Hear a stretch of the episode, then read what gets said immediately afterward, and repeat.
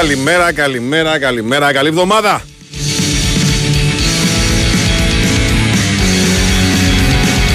Ο καιρός παραδρόσεψε, έτσι, έχει κρυάκι. Όλος ο κόσμος, επειδή ξέρει, ακούει μάλλον στις ειδήσεις, ότι από το απογευματάκι και μετά θα σκορίνει το πράγμα, έχει βγει με το αυτοκίνητό του στους δρόμους. Όλο το λεκανοπέδιο είναι ένα απέραντο πάρκινγκ, οπότε λοιπόν υπομονή, χαλαρώστε, όσο και να τσαντιστείτε, πιο γρήγορα δεν θα φτάσετε στον προορισμό σας.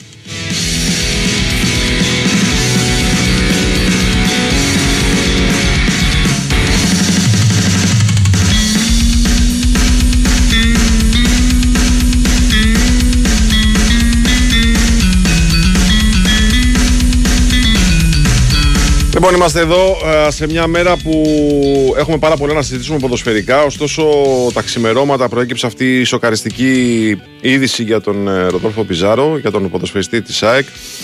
Η οικογένεια του οποίου δέχτηκε δολοφονική επίθεση στο σπίτι. Ε, μάλιστα είναι θύμα της επίθεσης αυτής η θεία του Ροδόλφο Πιζάρο, η τραυματιστή μητέρα του. Πραγματικά μιλάμε για μια σοκαριστική είδηση που προφανώς τώρα ε, θα επηρεάσει και τον ίδιο τον ποδοσφαιριστή, αλλά αυτό είναι το λιγότερο.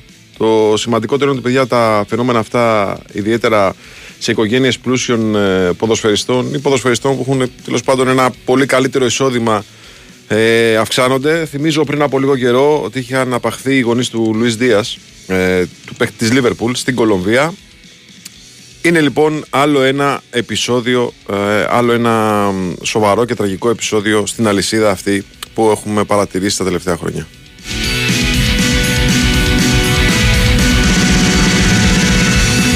Τώρα στο ποδόσφαιρο χθες είχαμε κερδισμένους, είχαμε χαμένους, ε, είχαμε αρκετά πράγματα. Καταρχάς ήταν μεγάλος κερδισμένος ο προφανής, ο νικητής του Ντερμπí, ο Πάοκ, ο οποίος επικράτησε του Παναθηναϊκού με 2-1 και έμεινε μόνος πρώτος στην βαθμολογία της, ε, του πρωταθλήματος ε, της κορυφαίας κατηγορίας. Ο Πάοκ, ο οποίος ε, εκμεταλλεύτηκε όσα προσπάθησε ο Παναθηναϊκός να κάνει διαφορετικά στο δεύτερο ημίχρονο. Βρήκε χώρο και χρόνο να δράσει στο αγαπημένο του παιχνίδι, δηλαδή στην επιθετική μετάβαση. Ε, πέτυχε δύο γκολ και θα μπορούσε να πετύχει κι άλλα.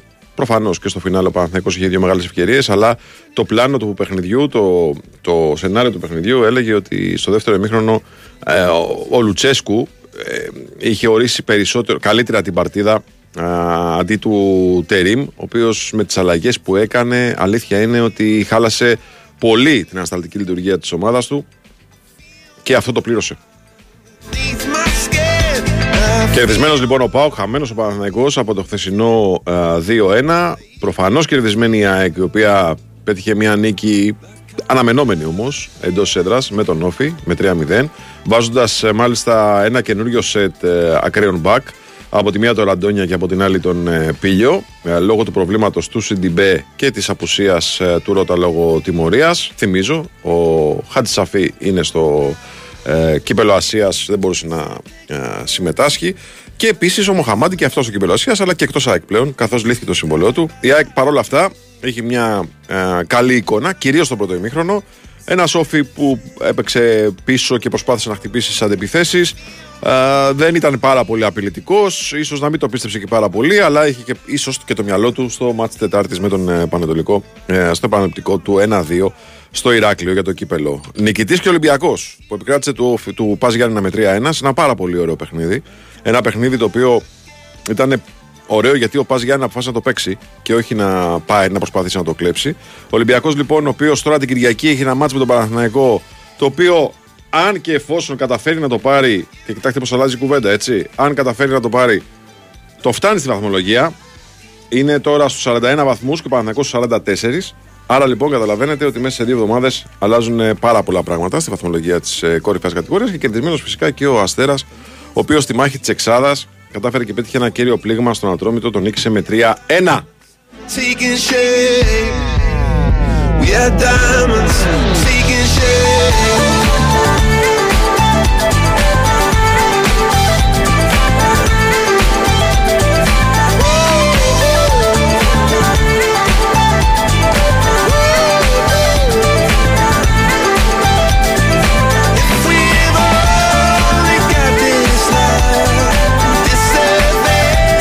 ε. Άκουγα έναν φίλο που έστελνε πριν μηνύματα στον Αλέξανδρο και στη Μαρία που λέει πάτε τα εναέρια μέσα και λέω σωστός. Σωστός σήμερα είναι για τα εναέρια. Τι να βάλουμε τελεφερίκ δηλαδή. Δεν ξέρω. τι, τι ένα αέριο μέσα να βάλουμε. Να παίρνει να σου νοικιάσουμε ελικόπτερο. Αλλά δεν. Ξέρεις τι, έχει φοβηθεί ο κόσμος. Γιατί. Γιατί ακούει- ρε παιδί μου, σ' άκουσα από το πες. Γιατί; Ακούει Τι, δηλαδή, κρύο. να πάρουμε κρύο. Ωραία, να πάρουμε το αυτοκίνητο και τι θα κάνουμε. Δηλαδή, άμα χιονίσει. Ωραία, εσύ γιατί δεν έχεις με το πρόβλημα λεωφορείο; Γιατί δεν έχεις με το τραμ. Και Πρέπει να ξεκινήσω στι. Με τι έρθω. Με το τραμ, έχει τραμ εκεί που είσαι. Όχι, δεν έχει, δεν έχει. Πρέπει να πάρω τρεις συγκοινωνίες. Το έχω σκεφτεί. Ναι, αλλά δεν σε κατεβάζεις. Το κάνεις και έχεις κατεβάζει. Πάμε. Περπατάς και λίγο, κάνεις και την άσκησή σου την πρωινή. Θα πάει σκόλμα από τις 6. Και επειδή δε- άμα δεν το κάνεις εσύ, γιατί περισσότερο να το κάνει ο άλλος, φίλε; Όχι, εγώ δεν είπα να το κάνει ο άλλος. Α. Αλλά δεν κατάλαβα το, το επιχείρημα ότι επειδή θα χιονίσει το βράδυ. Λένε ότι θα χιονίσει το βράδυ. Ξέρεις τι, για να- πολύ. πουλήσουμε κρύο, Πήραν όλοι αυτοκίνητο. Πάρα Δηλαδή, πολύ, πάρα πολύ επιλέγουν να, πάρ- να, τα, τα μέσα μεταφοράς να πάνε στη δουλειά τους. Να. Έχουν περπατηματάκι όμως για να πάνε στη δουλειά τους, έτσι. Ναι. Σου λέει, άμα κάνει κρύο όμως, θα Να πάρουν το ψηφίσουν. αυτοκίνητο. Ναι, ναι. Βάλε και αυτούς που έχουν και μηχανάκι και αυτοκίνητο και σε αυτές τις περιπτώσεις θα πάρουν το αυτοκίνητο και όχι το μηχανάκι. Αυτό είναι παιδί μου στη βροχή. Με το μηχανάκι. το αυτοκίνητο. κρύο, ρε φίλε, έχεις κάτσει πάνω στο μηχανάκι να πας από εδώ, Ναι, στο- ναι, από εδώ εντάξει, στη Βάρη. οκ, αλλά Για το- πήγαινε με η- το μηχανάκι η- από εδώ στη Βάρη. Η βροχή είναι το πρόβλημα. Το μεγαλύτερο. Ναι, δε- Που εννοώ πάνω στο μηχανάκι. Παγώνεις, παιδί μου, παγωγολό να γίνεσαι. Ναι. Σαν το Βέγκο στο 0-0-0. Τέλος πάντων. Λοιπόν, πώς τα είδε χθες; Έχουν έρθει 10 μηνύματα Ναι. καταρχάς Ναι. για το αν η ΑΕΚ πάει να πάρει το Χουάνγκ. Το έχεις διαβάσει πουθενά αυτό; Όχι. Και το πρωί αν και έριξα πολύ βιαστικά ένα μάτι. Ναι. Γιατί σήμερα μ, πήγαν όλα. Ναι, Εγώ έχω Καλή τρία- εβδομάδα, βρε. Ναι, ναι, καλή εβδομάδα. Έχω ε, ε, τρία, τρία αλάρμ. Ναι. Ένα κανονικό ξυπνητήρι, Ωραία. 8 παρα 5. Μπράβο. Κινητό, ξυπνητήρι στο κινητό. Ξυπνητήρια το παλιό αυτό το. Ναι, ναι, ναι. ναι, Μπράβο, ναι. Ω, Ξυπνητήρι κανονικό. Ναι. Ε, Πώ το λένε κινητό, 8 Ναι. και 5. Και τελευταίο αλάρμ, κουντούρι 8 και 4. Μπαίνει τηλέφωνο. Ναι. Σήμερα λειτουργήσε το τρίτο. Το, τα πρώτα δύο. Τε, Ντούι Α, κουμπάρα. Χάλασανε. Ναι, δεν Μάλλον ξέρω. δεν τα βάλε, φίλε. Όχι, τα Να, να, δεν πει τα ένα πρωτοβουλία, άκουσα. να πει ένα πρωτοβουλία. Ε, Όχι, τα, θε- σίγουρα τα έβαλα, δεν Α, τα άκουσα. α, εντάξει, Ε, εντάξει. Όχι, δεν είναι. Εντάξει. Οπότε μετά πήγα στο, στο ένα πόδι κανονικά. Αχα. Ναι, γι' αυτό με βλέπεις. Μπήκα μέσα, δεν είπα κανιά. Ήπια δύο κουλιές καφέ Ναι, γιατί δεν. τέλος πάντων, έχουνε- Στο έχουνε- σπίτι έχω πει μια κουλιά και αυτή με το ζόρι. Έχουν σκάσει δύο-τρία μηνύματα για το αν η ΑΕΚ πάει. Αλλά όχι, ρίξ, ε, πέρασα από το site. Για πέντε λεπτά γύρισα από το site, λέω μην έχει συμβεί τίποτα. Είδα, ας πούμε, που δεν το ήξερα. Όταν έπεσα για ύπνο, δεν είχε συμβεί του ψάρο. Όχι, τώρα ξημερώματα έγινε αυτό. Ναι, ναι. Είδα διάφορα πράγματα, αυτό δεν το είδα πουθενά, όχι. Από Σερβία λέει ακούγεται ότι έχει κλείσει ο Χουάνγκ στην ΑΕΚ. Α, μας τα πει και έτσι αυτά. Πάντως η ΑΕΚ ψάχνει ποδοσφαιριστή τώρα που έχει χάσει και το Σιμάνσκι με, τέσσερις, με προγραμματισμό 4 έως 6 εβδομάδων. Ε, ίσως ε, μέχρι Τετάρτη έχουμε και εκεί παίχτη. Τώρα δεν ξέρω αν είναι ο Χουάνγκ. Δεν ξέρω πόσο εύκολο είναι να είναι ο Χουάνγκ. Αλλά Ναι. Και εγώ δεν το, δεν το βλέπω και πάρα πολύ εύκολο. ναι. Α, μα τα πει Ε, και το έτσι. λέω υπό την έννοια ότι δεν ξέρω τώρα που πήγε ο Μιλόγεβιτς δεν παίζει. Τι να σου πω, ρε, εσύ, Μιχάλη. Θα σου πω. Αμέσως. Κάτσε, περίμενε να μπω, να σου πω. Λοιπόν, Γιατί έπαιζε στο, όσο ήταν ο Μπαχάρ και όσο έπαιζε Champions League η- ο Ερυθρός Αστέρα που τον έβλεπα, γιατί σερβικό πρωτάθλημα δεν βλέπω. ε, πού να δεις. Ναι, ήταν πάντα βασικός. Και εδώ που τα λέμε δεν βλέπετε κιόλας το Σερβικό Πρωτάθλημα. Ναι, ήταν πάντα βασικός. Οπότε. Δεν. Λοιπόν. Χουάνγκ. Τι έχουμε φέτος; Ε, καλά, τώρα θα δεις πολλές συμμετοχές. Ενώ ότι έχει κάνει στα. Φίλε, 12 μάτσε έχουμε μόνο. 12 μάτσε έχουμε μόνο. Τι το, ε, μόνο. Εντάξει, μπορεί να μην τον έβαζε όταν έπαιζε Champions League και να μην τον έβαζε τα Σαββατοκυριακά. Ναι. Πόσες αγωνιστικές έχουν, όσες έχουμε και εμείς τα έχουν. Ε, 20 Δεκεμβρίου έπαιξε. Ναι. Άρα έπαιξε και με Λόγιβιτ. 20 Δεκεμβρίου όμως. Δεν Ναι. έχει άλλο μάτς. Α, δεν έχει άλλο; Όχι. Ναι. Δεν ξέρω τώρα αν είναι τραυματία τι είναι. Πάντως το να πω γιατί το λέω. Το λέω γιατί ο Χουάνκ κόστησε στον Ερυθρό Αστέρα πριν 6 μήνες πάνω από 5 εκατομμύρια ευρώ. 5,25 νομίζω. Οπότε πρέπει να πάρει αυτά τα χρήματα για να τον δώσει. Ναι. Ναι, δεν, δεν το βλέπω εύκολο. Να, λοιπόν. Και επίσης και ο ίδιος υψηλό συμβόλαιο, έτσι. Ναι. Δεν είναι κάποιος Εντάξει, που αλλά- τον παίρνεις και λες: Χτύπησε ο Σιμάνης και χρειαζόμαστε ένα παίχτη. Θα... Μπορεί να έχει και συμβόλαιο μεγαλύτερο του Πινέδα, ας πούμε, στον Ερυθρό Ναι, ρε Αστέρα. παιδί μου, αλλά πρόσεξε. Η ΑΕΚ λέει ότι εγώ παίρνω παίχτες Που, πώς το λένε, που Σωστά, ταιριάζουν ναι, στον αλλά, πρώτο. αλλά εκεί. Και, και τον Πινέδα δεν περιμέναμε να τον δώσει 6,5 εκατομμύρια να τον πάρει. Ναι, αλλά εκεί δεν χρειάζεται παίχτη που θα πάρει φανέλα βασικού σπίτι. Δηλαδή έχουμε Σιμάνσκι, Γιόνσον, ε, Πινέδα. Και άμα παίζουμε 4-3-3 μετά; Ε, δηλαδή ναι, να τώρα βάζουμε ένα, βάζεις- ένα εξάρι, δύο. Βάζεις άλλη συνθήκη. Πινέδα, Χουάνγκ. Και σε αυτή την περίπτωση τι θα κάνουμε με τον Τζούμπερ, τι θα κάνουμε με τον Αραούχο, να παίζουμε 4-3-3. Σωστό αυτό που λες. Αυτά είναι προβλήματα για τους προπονητές όμως. Σωστά. Όχι για μας. Αλλά εμένα θα μου έκανε ας πούμε, να βάλω Σιμάνσκι, Γιόνσον 6, Ναι. Πινέδα, Χουάνγκ. Μου κάνει. Τι κάνει. είναι, τι- Α, να παίξει στο δεντράκι που παίζουν οι Ιταλοί. Τερατόν από εδώ, ναι. 4-2-2-2. ναι. Όχι ρε εσύ. Σιμάνσκι εξάρι και δύο χαφ μπροστά του. Πινέδα, Χουάνγκ.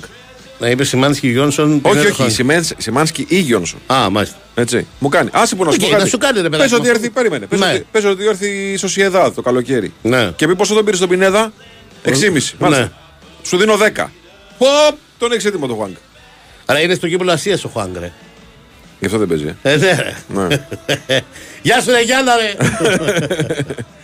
Ξεφτυλιστήκαμε, καλά Ε, λίγα. τι ξεφτυλιστήκαμε. Δεν ξεφτυλιστήκαμε. Με να με ρώτησε πότε, πότε έχει να παίξει στη τέτοια. Σωστά. Λέω ρε παιδί μου, μα έπαιζε πάντα βασικός και λέω έτσι όπως μου το πες ότι ε, κυκλοφορεί τον παίρνει η ΑΕΚ, ότι λέω μήπω. Όχι, αυτή η κουβέντα έχει ανοίξει από μηνύματα ακροατών. Έτσι, δεν, ε, δεν έχει προκύψει κάτι τέτοια πληροφορία. Θα μας τα πει ο Κέτσε.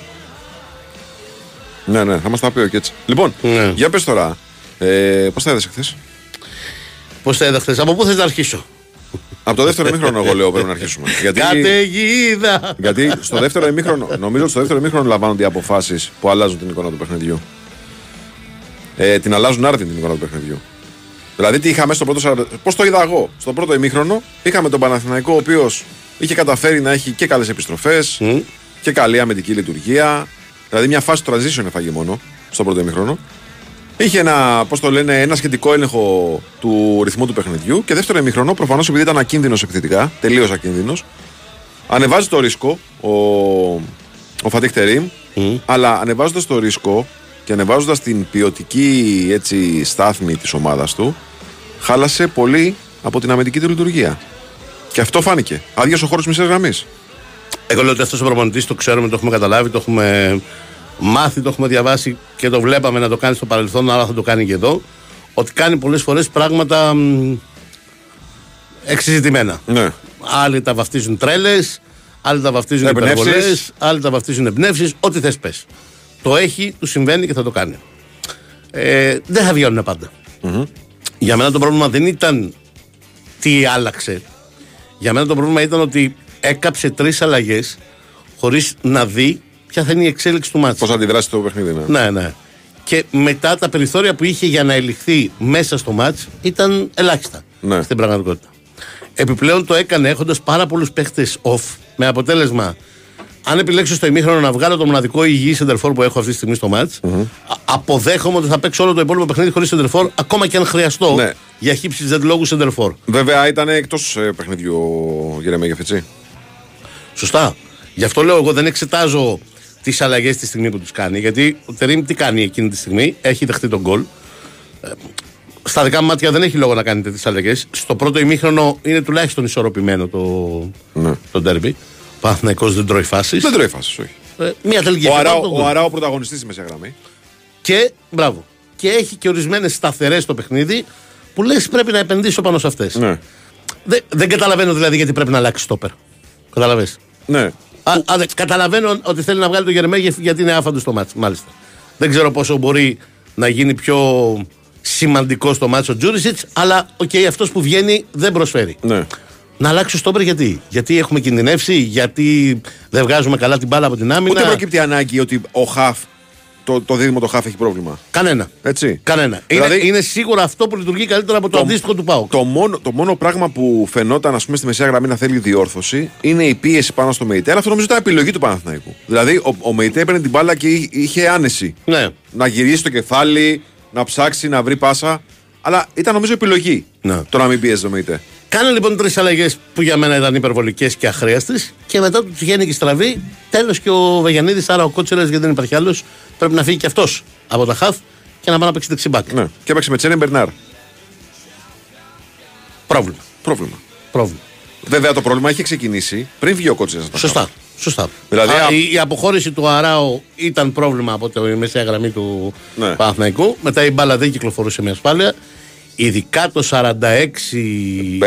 70. είναι Κακό, τεράστιο πολύ κακό. πρόβλημα Πολύ κακό. για τον Παναθηναϊκό. Και μετά ξέρεις, θολώνει και ο εγκέφαλος και γίνονται λάθη τα οποία, ρε παιδί μου, όταν είσαι ήρεμος και ψύχρεμος, δεν τα κάνεις. Δηλαδή, να κάνεις ένα πονηρό φάουλ, να πάρεις αυτό που λέμε μια έξυπνη κίτρινη κάρτα, να πετάξεις την μπαλά έξω. Όταν βλέπεις ότι δεν υπάρχουν συνθήκες για σωστό build-up. Ο Παναθηναϊκός πούλησε τόσες μπάλες εχθές που πραγματικά, αν ας πούμε είχε μπει το γκολ του Μλαντένοβιτς ή του Γεντβάι στο φινάλε, θα μιλάγαμε για κλοπή μάτς. Μμ. Τώρα η αλήθεια είναι ότι ε, εγώ χαίρομαι τη δήλωση του. Τουλάχιστον δεν βγήκε να μας πει κάτι άλλο. Πήγε να μας πει. «Ω, Εντάξει, να πάρουμε τούτα. Δεν παίξαμε καλά. Ναι, οκ, εντάξει, είχαμε Ναι. τι δύο Και να στιγμέ. κερδίζαμε, λέει, καλά δεν τα παίζαμε. Ναι, ναι. Να είχαμε τις δύο στιγμές στο τέλος θα μπορούσαμε να έχουμε ισοφαρίσει, αλλά τι να λέμε τώρα, δεν παίξαμε.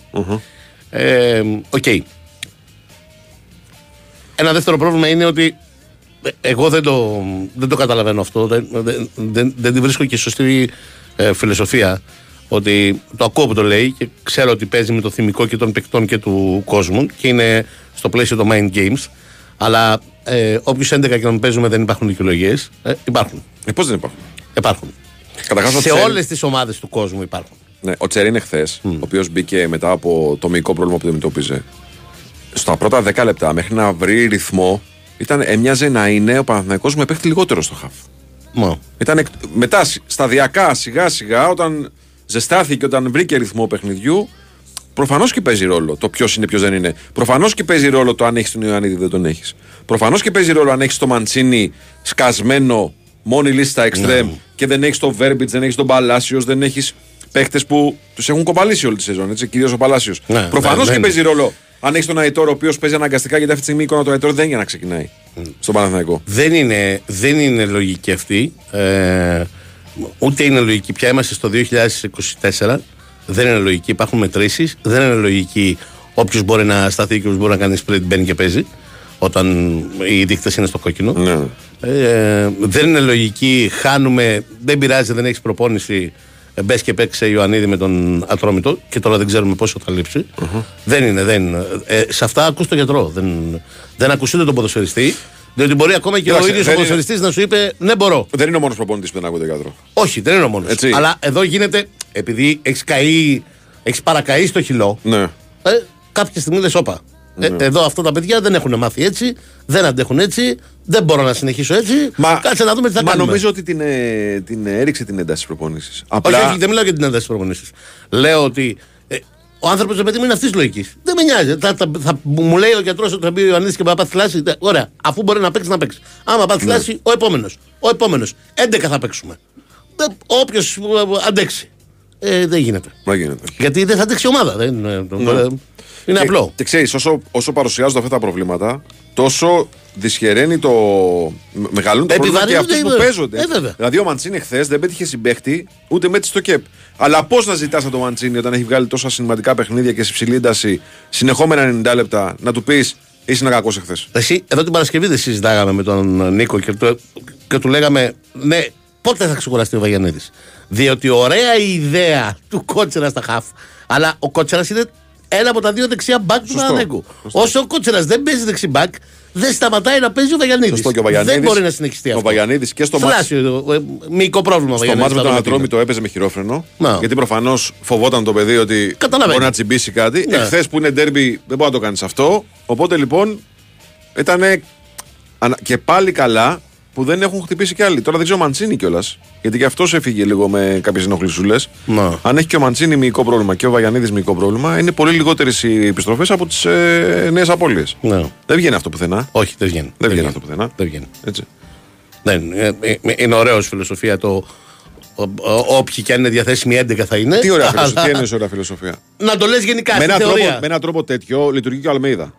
Ότι ρε παιδί μου, πάμε. Σωστά. Έτσι. Αλλά α- ο Α- Αλμέιδα έχει να κάνει μόνο με την προπόνηση. Δηλαδή, όταν του πει ο γιατρό. Γιατί δεν έχει βάλει τον Πινέδα με... μετά από μυϊκό σε ντέρμπι με τον Παναθηναϊκό; Το έχει κάνει μια φορά έχει όπου κάνει. είχαν, είχε η ΑΕΚ τα- το COVID. Ναι, ναι, το έκανε όμως. Ίωση, ό,τι ήταν τέλος πάντων και του λείπανε 5-6. Ο, ο Αλμέιδα, ας πούμε, χθες με το Σιντιμέ με προπόνηση δεν τον έβαλε. Ναι, ναι. Και με μια προπόνηση. Συνήθως τους Εντάξει, παίκτες που δεν έχουν Αν είχε δύο να τρεις παίξει με τον Πάοκ προπονήσει. όμως δεν ξέρει τι θα έκανε. Ναι, δεν ξέρω. Αν είχε συνήθως όμως παίκτες που δεν έχουν κάνει δύο τρεις προπονήσεις, 9-10 φορές δεν τους βάζει.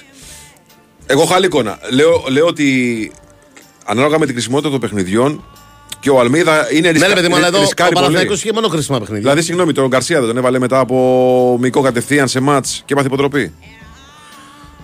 Όχι, είχε κάνει προπονήσεις. Δεν μιλάμε για τον Ιωαννίδη που δεν είχε κάνει προπόνηση. Ναι, ναι. Δηλαδή έπαιξε με τον Ατρόμητο χωρίς να έχει κάνει προπόνηση. ναι. Τέλος πάντων, Ε, Για τους γιατρούς πάντως γι' αυτό τους έχουμε. σωστά. Έτσι. Ναι, δηλαδή για δεν να τους το- έχουμε, δεν τους για να το έχουμε τελειώσουμε, απλά ναι. για να διαφωνούμε. Τους Και για- έχουμε για να. Και γι' αυτό έχουμε και τα σύγχρονα μέτρα ε, με μέσα και τις μετρήσεις. Ποια ποδοσφαιριστής που είναι να πάθει θλάση, Ναι. το ξέρεις ότι οι πιθανότητες να πάθεις θλάση υπάρχουν πριν καν ξεκινήσει το μάτι. Ναι, ναι. ναι. Εννοείται. Στα υπόλοιπα τι είδες, έτσι μια γρήγορη; Γιατί έχουμε και δελτίο, αν το προλάβουμε. Στα υπόλοιπα, επειδή σ' άκουσα πολύ για τον Ολυμπιακό, ο Ολυμπιακός θα πρέπει να κάνει υπομονή. Δεν είναι. Είναι, είναι μια ομάδα που φτιάχνεται από την Θα αρχή. χάσει καινούργια χαφ. Ναι, ναι. Και έχει και καινούριου πρωταγωνιστές στο παιχνιδι Ο, ο Όρτα είναι φανερό ότι θα, θα γίνει πρωταγωνιστής στο παιχνίδι του Ολυμπιακού. Αλλά μέχρι να συμβεί αυτό θέλει πολύ χρόνο. Ξέρει γιατί θα αργήσει λίγο Χθες στο περισσότερο. πρώτο ημίχρονο ο Ολυμπιακός δεν μπορούσε να φτιάξει φάσεις γιατί το καταλάβαινες ότι ο Όρτα με τον uh, Φορτούνη. Δεν έχουν χημεία. Ναι, που καταλάβαινες ότι έχουν έναν μεγάλο αλληλοσεβασμό. Ναι. Δηλαδή και ο ένας και ο άλλος τον άλλον έψαχναν μέσα στο γήπεδο. Αλλά δεν έχουν, δεν, δεν, δεν, μπορούν να έχουν βρεθούν βρει ακόμα. ακόμα. Ναι, ναι. Και επειδή ο Όρτα έχει μάθει να κάνει περισσότερα πράγματα στο γήπεδο, δηλαδή έχει ένα πιο κομβικό ρόλο ενδεχομένως από τον Τσικίνιο, θα φανεί και λίγο πιο αργά. ναι. Θέλει μεγαλύτερο διάστημα προσαρμογής. Ναι, ναι, γιατί αυτός παίρνει μπαγκέτα στο μάτς. Δηλαδή μ, θα γίνει ε, ημικουμάντο μαζί με τον α, Φορτούνη. Ναι. Α, από πιο χαμηλά μέτρα, αλλά αυτό, αυτό είναι το στυλ του. Οπότε, δύο παίκτες που θέλουν πολύ την μπάλα και που θέλουν πολύ να βλέπουν γήπεδο, πρέπει να βρουν και τα μέτρα τους μέσα στο γήπεδο για να συνεργαστούν. Ήδη το δεύτερο ημίχρονο του Ολυμπιακού δημιουργικά, και δεν το λέω επειδή έβαλε τα τρία γκολ, από το πρώτο ήταν πολύ καλύτερο. Γιατί α- άρεξε να. Σιγά σιγά ναι, ναι. μαθαίνουν. Είπα και στα αποδητήρια δύο πράγματα. Ναι. Το χάσαμε; Όχι, όχι, έχουμε. Έλα, πάμε να μην το χάσουμε. Παρακαλώ. Και επιστρέφουμε μετά τις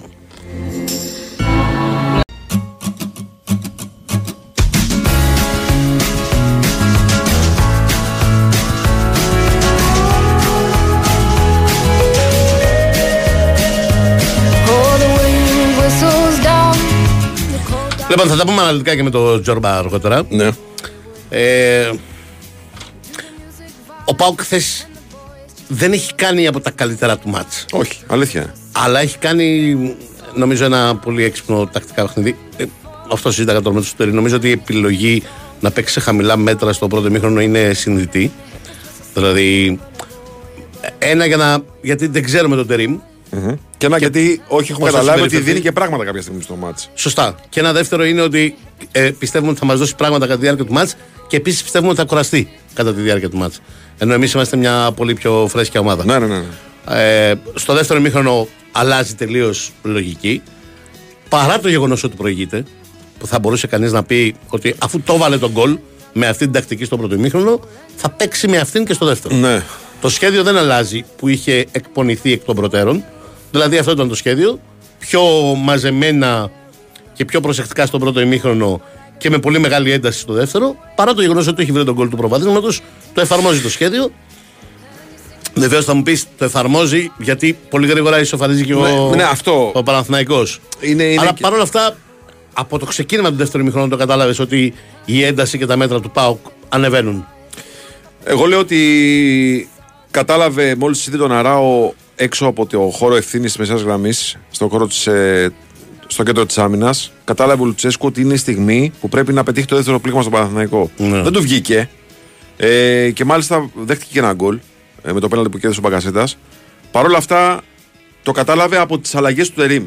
Ότι κοίταξε να δεις, έτσι όπως έχει διαμορφωθεί τώρα η δεκάδα του Παναθηναϊκού, εκεί πρέπει να κλέψω μπάλες, εκεί, πρέπει, εκεί πρέπει να σημαδέψω, αυτό πρέπει να κάνω. Δεν του βγήκε στη φάση του, ε, μ, του πρώτου γκολ που πέτυχε ο Πάο και ήταν offside. Το πέτυχε δύο λεπτά μετά γιατί το σενάριο πλέον έχει αλλάξει τελείως το μάτσο. Ναι. Ε, και εκεί είναι θέμα και για τον Παναθηναϊκό, Μιχάλη. Το πώς ψυχολογικά αντιμετώπισε την κατάσταση που δημιουργήθηκε. Μόλις σοφαρίζεις με ένα-ένα με στην Τούμπα σε ένα παιχνίδι το οποίο δεν έχεις φάσεις και πόσο εύκολα ε, υποχωρείς από αυτή την ε, τακτική επιλογή του αντιπάλου σου. Ναι. Ε, γιατί ε, ο Πάκος είναι πολύ καλύτερα δουλεμένος, είναι πολύ πιο φρέσκος, με πολύ περισσότερη ενέργεια. Αυτό μέσα στο μάτς ο ποδοσφαιριστής το καταλαβαίνει. Δηλαδή τα κουράγια τα δικά του και τα κουράγια του, του απέναντι. Ο πρώτος που τα νιώθει είναι ο, Ο παίκτης, ποδοσφαιριστής. βέβαια. Και μ, πήρε πολλά μέτρα πίσω, τρόμαξε. ε, μ, πολλά από τα λάθη είναι και τέτοια λάθη. Ε, μ, Θάλασσας. θάλασσας, αυτό. Ε, άμα το δει ένας προπονητής, στο μάτι το δεύτερο μήχρονο ήταν πάρα πολύ ωραίο. Για όλους εμάς που το παρατηρούσαμε το τίτλο, γιατί είχε ρυθμό, είχε φάσεις. Ναι. Αν το δει ένας Πολύ κακοποιητικά όμως. Ναι, ναι, αν το δει ένας προπονητής, λέει πω, πω εδώ έχουμε μ, σοβαρά Και προβλήματα. αν θες, ας πούμε, να είσαι Λουτσέσκου. Γι' αυτό έχει και 100 τόσα λάθη το Ναι, μάτς. αν, θες, αν, αν είσαι Λουτσέσκου και θες να γκρινιάξεις Ναι. για να κρατήσεις λίγο χαμηλά το φρόνημα των παικτών σου, Ναι. ε, τους λες, παιδιά, το μάτσα αυτό ήταν για να βάλει 4 γκολ χθες. Σωστά, σωστά. Και Και, ήταν πολύ στη τελική προσπάθεια. Έτσι. και επίσης, αν είσαι Λουτσέσκου, γκρένιαξε όσο θε και κάνε πολιτική όσο θε. Καλά την κάνεις αυτή τη δουλειά εξαιρετικά για τη διετησία μετά το μάτς. Μην το κάνεις όμως μέσα στο μάτς την ώρα του μάτς, γιατί μεταφέρεις αυτόν τον εκνευρισμό. Έλα, ρε, Μιχάλη, τώρα αυτό είναι δουλίτσα που κάνει. Ναι, μεταφέρεις τον εκνευρισμό και στους ποδοσφαιριστές. Ναι, εντάξει. δηλαδή, αν δεις την αντίδραση του Μπάμπα Ράχμαν. Ναι, στο φάουλ στη φα- Μπαρασέτα. Ναι. Που τον ξύλωσε. Δηλαδή, τον ξύλωσε κανονικά. Και διαμαρτύρεται, όχι για την κίτρινη, ότι δεν είναι καν φάουλ. Ναι. Που είναι, έχει μπει στο mood, βλέπει τους πάντες να γκρινιάζουν. Και σου λέει- Ναι, ναι, αυτό ε, ε, έχει χάσει, έχει θόλος στο μυαλό του. Δεν μπορεί να με καταλαβαίνει ότι έχει κάνει φάουλ εκεί. Ναι. Ε, τώρα, ε, για να το κλείσω με τη διετησία, προφανώς τι να κάνουμε, είμαστε στην εποχή του ΒΑΡ. Ούτε εγώ ξέρω να σας πω αν ο Μπακασέτας έπεσε από το πάτωμα. Το πάτησε, ή ρε όχι. φίλε, τελείωσε Αλλά, η κουβέντα. Ναι. Το πατάει, τελείωσε. Είμαστε στην εποχή του ΒΑΡ. Ο διαιτητής πάει και βλέπει ένα replay. Ο ΒΑΡ βλέπει ένα replay. Είναι ξεκάθαρο τον πάτησε. Ασφαλώς και είναι δεύτερη κίτρινη κάρτα στο 85. Μετά είναι αυτό όμως. Δηλαδή, γιατί Ναι, ναι, ναι. έκανε κουβέντα ο Λουτσέσκου πολύ για το Γετβάη Ναι. στη συνέντευξη τύπου. Ότι και κόκκινη κάρτα και πέναλτι. Ρε φίλε, εσύ είσαι, είσαι στα κόκκινα από τη φάση του πέναλτι το 50, Ναι. που είναι καθαρό πάτημα. Ναι. Και είσαι στα κόκκινα. Αυτό λέω. Αυτό Δηλαδή- λέω. Και θες να. Πες τα όλα αυτά μετά, ρε παιδί μου. Μην μεταφέρεις αυτόν τον εκνευρισμό στην, ε, Ναι. στην ομάδα. Εντάξει. Εγώ λέω ότι ο, ο Πάουκ δεν έβαλε τα τέσσερα γκολ που λες και ένας από τους λόγους ήταν και αυτός, ο εκνευρισμό. Οι, οι- είχαν ευρικότητα οι ποδοσφαιριστές Ναι. του, α- αδικαιολόγητοι από τη στιγμή που επί της ουσίας όλο το μάτι ήταν μπροστά στο σκορ. Ναι. Δηλαδή, ε, ε, εννοώ σε όλο το δεύτερο ημίχρονο. Ε, πόσο, ένα σύντομο χρονικό διάστημα από το 1-1 μέχρι το 2-1 δεν είναι μπροστά ο Πάουκ. Τι, τι είναι. Καταρχάς, δύο-τρία λεπτά μετά τη φάση του 1-1 πετυχαίνει γκολ ο Πάουκ που είναι offside. Μμ. Ε, πάλι όμως με. Πώς το λένε, με πούλημα της μπάλας. Ναι, ναι, με ναι. ναι, transition ναι. Το παιχνίδι. καταλαβαίνεις, ρε παιδί μου, ότι Ναι. δεν, δεν, δεν επηρέασε ψυχολογικά τις δύο ομάδες το 1-1. Σα ίσα. Here she comes like a brand new day. Λοιπόν, Εγώ να σου πω, παίζουν κέρδη χωρίς κατάθεση. Βεβαίως παίζουν στην B-Win με τη μοναδική προσφορά χωρίς κατάθεση που μοιράζει έπαθλα εντελώς δωρεάν. Ρυθμιστή σε ΕΠ, συμμετοχή για άτομα άνω των 21. Παίξει υπεύθυνα όρο και προποθέσει στο bwin.gr. Δεν χρειάζεται να συμφωνούμε όλοι, παιδιά, επειδή σας βλέπω λίγο ξαγριωμένους Δευτέρα πρωί. Δεν χρειάζεται να συμφωνούμε όλοι. Έτσι. Ε, Μπορεί, να, μπορεί να διατυπώσετε τις ενστάσεις σας, τις απορίες σας, τα πάντα σας, έτσι, αλλά δεν χρειάζεται να συμφωνούμε. Άμα συμφωνούσαμε και όλοι, θα ήταν βαρετή ζωή. δηλαδή, να το ξέρουμε και αυτό. Δηλαδή, ε, θα, δεν θα υπήρχε και λόγος να συζητάμε. Αν ήταν όλες οι απόψει ίδιες. Ε, στη Βόρεια Κορέα μπορεί να συμβαίνει αυτό.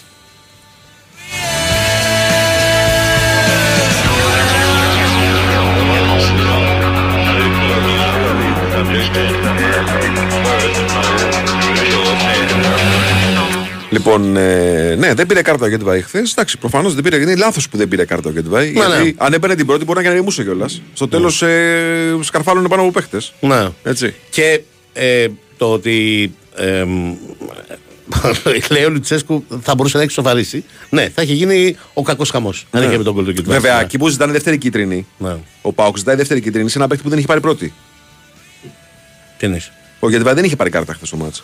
Ναι, ναι, σωστά. Ρε παιδί μου, ε, θέλω να Και πω. ζητάει δεύτερη κίτρινη ο Πάουκ. Δηλαδή, τι, ναι. να του βγάλουμε δύο καπάκι; ε, εννοεί ότι έχει κάνει τόσα μαρκαρίσματα. Ε, αθρίζει τα μαρκαρίσματα. Αλλά Εντάξει. τέ- τέλος Δεν πάντων- έχει πρώτη όμως, ρε φίλε, και να σου βγάλουμε δεύτερη. Τι να κάνουμε τώρα; Δεν έχει κάρτα χθες το παιχνίδι. Λοιπόν. Λοιπόν, πάμε στο Κώστα Κετζετζόγλου, ο οποίος περιμένει εδώ υπομονετικά να μας μιλήσει και για το παιχνίδι χθες. Δεν ξέρω τώρα αν κοστί. Καλημέρα καταρχάς. Buongiorno. Καλημέρα. Καλή εβδομάδα. Αν θες να κάνουμε κουβέντα και μεταγραφική, γιατί με το που μπήκαμε στο στούντιο μας πέσανε από τη μούρη και μας είπαν για Χουάνγκ. Τι, τι να σου πω ρε παιδιά, ε, έχουν έρθει πολλά μηνύματα για το Χουάνγκ, αλλά Α. δεν, δεν καταλαβαίνω για ποιο λόγο. Ναι. Δηλαδή, όχι, δεν είναι σήμερα, από την Παρασκευή ξεκινήσαμε. Οκ. Δεν, δεν μπορώ να καταλάβω για ποιο λόγο. Δηλαδή, δεν λέω ότι ο Χουάνγκ είναι ένας πολύ καλός παίκτης. Θα θυμάστε ότι και η Άκη είχε πάει να, το, να τον πάρει στην αρχή της μεταγραφικής περίοδου. Εντάξει, μετά πήρε τον Πινέδα ε, και μετά ο Χουάνγκ που δεν ήθελε να, ήθελε να πάει σε άλλο πρωτάθλημα. Ναι, ναι, όχι στην αρχή της μεταγραφικής πήγε στον περίοδου. Ολυμπιακό. Α, Πριν, πάρει, πριν πάει στον Ολυμπιακό, αυτό εννοείς για να μην μπερδευτεί κανείς; Στην αρχή εκείνης της μεταγραφικής περίοδου λέω. Ναι, ναι, α, εκείνης η sorry, δεν το άκουσα. Ναι, ναι. Ναι, ναι. Γιατί ο- ε, πήγε αρκετά μετά στο Χουάν, ε, με- αρκετά μετά ε, στον Ολυμπιακό από τότε που είχε ενδιαφερθεί. Η Άκη κοιτάει το Χουάνγκ πριν καν πάρει τον Αλμέιδα. Ε, Είναι, είναι γραμμένα αυτά. Ναι, και αυτό ισχύει που λες. Ναι, ναι. Και ήρθε ο Παρότι- Αλμέιδα και είπε Πινέδα. Πα- ε, όχι, ήρθε ο Αλμέιδα ε, και εί- είπε και για τον Χουάνγκ, απλά εκείνη την εποχή δεν, μπο- ο Χουάνγκ δεν ήθελε να, να έρθει ρε παιδί μου. Ναι, ναι. Δεν ήθελε να... Ήθε, ψαχνόταν για άλλο πρωτάθλημα. Ε, μετά, ε, μετά η ΑΕΚ προχώρησε τις δικές μεταγραφές, πήρε Γκατσίνοβιτς, πήρε ε, τον, ε, τον Πινέδα, πήρε τον Γιόνσον, έκλεισε στο κέντρο. Ε, όταν ε, δηλαδή ξανά έγινε, ε, προφανώς ε, άλλαξε άποψη ο Χουάνγκ για το μέλλον του, ε, είχε, είχε κλείσει και πήγε στον Ολυμπιακό. Ε, τώρα δεν... Ε, το καλοκαίρι δεν τον πούλησε ο Ολυμπιακός. Μμμ. Ξέρω εγώ, δηλαδή πο- πώς θα γίνει αυτό το πράγμα; Ναι, ναι, δε, και, και τον πούλησε και πολύ ακριβά. Ναι, Δηλαδή, από ό,τι θυμάμαι 5 εκατομμύρια ευρώ. ναι, ναι, έτσι. πε- 5,25 λένε οι Σέρβοι. ναι. Ναι. Ε, δηλαδή, και ξαναλέω, ε, οκ, γιατί μου στέλνει κάποιος, το είπα και νωρίτερα, μου στέλνει κάποιος μήνυμα, ξεχνάς, Τσόχο, δεν είσαι ενημερωμένος ότι ο Σιμάνσκι είναι δύο μήνες έξω. Ναι, ε, αυτό δεν, καμία ομάδα στον κόσμο, όπως έχω ξαναπεί, δεν κάνει μ, τέτοιου είδους μεταγραφή επειδή κάποιος παίκτης θα μείνει 4, 5, 6, 7 εβδομάδες ε, εκτός αγώνων. Δηλαδή, μετά τι θα γίνει με τον Χουάνγκ; Εντάξει, όχι. Α- αποκλείεται όμως να τον θέλει έτσι κι αλλιώς να παίχτη αυτού του επίπεδου η ΑΕΚ για τα χάφτη. Όχι, όχι, δεν αποκλείεται. Δεν, απο- τίποτα δεν αποκλείεται. Ε, αλλά και δύο δεν, δεν άσχετο έρχεται, με την δηλαδή, περιγραφή. και ο- Δεν- και ο- Και ο Μιχάλης και ο Μιχάλης έχει δει και η ΑΕΚ κοιτάει αυτό, έχω πει και εγώ αρκετές φορές. Σωστά. Κοιτάει παίχτη και θα πάρει ή τώρα ή το καλοκαίρι. ναι. Ε, για- αλλά αυτό που ισχύει είναι ότι ίσχυε και προχθές. Δηλαδή ότι αν η ΑΕΚ καταφέρει να πάρει ένα παίχτη που του θέλει από τώρα για το καλοκαίρι ή που ήθελε το προηγούμενο καλοκαίρι και δεν τον πήρε και συνεχίζει να τον θέλει, ε, μπορεί να είναι. Αλλά και τώρα μπορεί να πάρει ένα παίχτη και να μην είναι... Ναι, ρε παιδιά, χαφ. εγώ απλώς Να λέω είναι ότι δεξιμπάκ, και να, να είναι κοιτάει χαφ, επιθετικός. και να κοιτάει χαφ, ο σχεδιασμός δεν θα είναι να πάρει ένα χαφ των 5-6 εκατομμυρίων ευρώ. Γιατί; Εντάξει, θέλει... θα τις βάλεις κοίτα, κόφτη έχει- εσύ. έχει- Όχι, δεν θα έχει- τις βάλω κόφτη εγώ. Τότε; Ε, τις βάζει κόφτη η πραγματικότητα.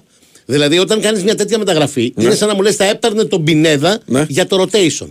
Ε, δεν θα έπαιρνε τον Πινέδα για το Σωστό. rotation. Θα τον έπαιρνε για πρωταγωνιστή. Σου- για σκέψου αυτό Αν που σου είπα πάρεις εγώ. άλλον έναν Πινέδα. Και αυτό που σου είπα εγώ. Ο, ναι, α- αυτό που μου είπες εσύ είναι ότι ο Αλμέιδα αποφασίζει ένα πρωί και αλλάζει όλο τον τρόπο παιχνιδιού της ΑΕΚ. Ωραίο είναι. Και λέει θα παίζω 4-3-3 και δεν θα έχω παίχτη πίσω από το σεντερφόρ. και Πάρε δεν μας θα την μπάλα πιέζω- μετά, κύριε Τσόχο. Και δεν θα πιέζω ψηλά και θα παίξω την κοιτάκα ναι, ναι, και θα ναι. γίνω ο Πεπ. Ο- αυτό είναι μια τελείως διαφορετική κουβέντα. Αυτό που παίζει Είναι ο τελείως. Αλμέιδα, ναι, να πάρουμε το Χουάνγκ και τι, να κάνει τα ρεπό του Πινέδα. Παίχτης 5,5 εκατομμυρίων. Δεν γίνεται. Αν δώσουμε 5,5 εκατομμύρια θα τα δώσουμε να πάρουμε ε, δεξί εξτρέμ γιατί φεύγει ο Άμπραμπατ. Κάτσε να δούμε. Λέω. Δύο χρονιά φεύγει αυτός. Να πάρουμε αριστερό εξτρέμ. Ναι. Να πάρουμε παίχτη στη θέση του Αραούχου. Που θα φύγει. Έξι άλλους Κάνω- εσύ τώρα από τις περιγραφές της ΑΕΚ. Ε, μα μου, μου, μου λες, θα βάλω Εγώ κόφτη. σου λέω. Εγώ σου λέω. Εγώ σου λέω ότι το χωράω στην 11 εύκολα. Εύκολα. Μπορώ το να χωράω. μιλήσω κι εγώ. Βεβαίως, Παρακαλώ. βεβαίως, Κώστα μου, βεβαίως. Γιατί παρασυρθήκατε. ε, έχει δίκιο ο Μιχάλης. αυ- Ε, ισχύει αυτό. Δηλαδή, ε, ο, η ΑΕΚ κοιτάει για παίχτη εκεί. Ε, θέλει μια, μια επιπλέον λύση.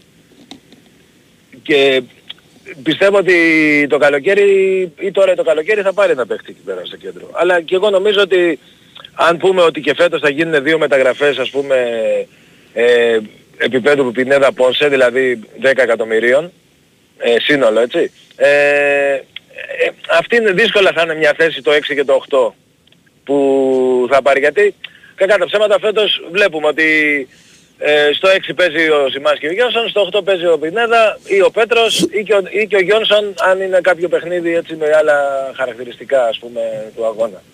Ε, ωραία, θα είναι καλό να υπάρχει ένας τέταρτος αλλά σίγουρα ε, ναι, θα, ε, θα είναι ένας παίκτης ε, rotation. Συ- Ε, αλλά δεν είναι απαραίτητο. Είχα πει ας πούμε ότι το ιδανικό για την ΑΕΚ θα ήταν να μπορούσε να στηριχθεί σε 15 παιχνίδια ας πούμε στο Λαμαράνα για αυτή τη θέση. Που είναι ένα νέο παιδί. Μμμ. Αλλά αυτό προφανώς είναι κάτι ουτοπικό ίσως ή, πολύ, ή αρκετά πιο μελλοντικό από ό,τι είναι τώρα.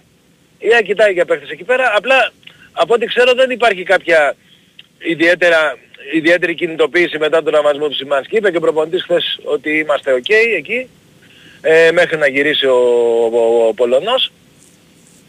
Οπότε αν γίνει μεταγραφή θα γίνει, ε, ισχύει αυτό που λέμε από την αρχή της σεζόν και το έχει πει και δύο-τρεις φορές ο Αλμέιδα από τότε ε, που έχουν ξεκινήσει οι μεταγραφές. Δηλαδή ότι η ΑΕΚ έχει συγκεκριμένους στόχους, ε, δεν έχει σταματήσει να ασχολείται, ασχολείται με παίχτες σχεδόν σε όλες τις θέσεις, αν εξαιρέσουμε ας πούμε τα center back και, το, και center for, σε όλες τις θέσεις ασχολείται και ισχύει ότι έχουμε πει. Αν καταφέρει μέχρι 31 να πάρει κάποιον που θα πάρει και το καλοκαίρι, αλλιώς θα πάνε όλοι για το καλοκαίρι και θα συνεχίσει με το υπάρχον ε, ρόστερ. Ούτε δηλαδή του Μοχαμάντη ε, η, η αποχώρηση ε, αλλάζει κάτι στο σχεδιασμό της mm Απλά ο Πίλιος με τις εμφανίσεις που έχει κάνει ε, έχει αναβαθμιστεί και γι' αυτό έδωσε και έκτο ελεύθερο στον παίχτη να φύγει, να, να κάνει και αυτός ένα συμβόλαιο γιατί το καλοκαίρι έτσι κι θα έμενε ελεύθερος.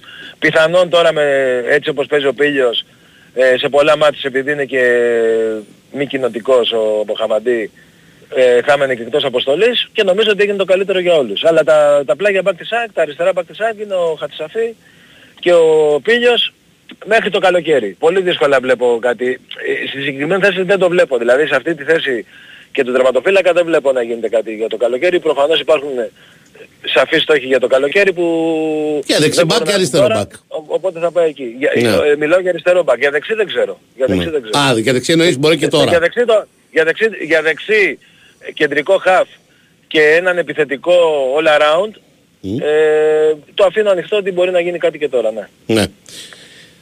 Ερώτηση πριν πούμε για τα χθεσινά. Ναι. Με αστέρα ναι. Τρίπολης έχει δηλωθεί να εκτίσει ποινή ο Γιόνσον. Mm. Δεν... Το Κατσίνοβιτ νομίζω. Εντάξει, ε, ε, μικρότερο πρόβλημα.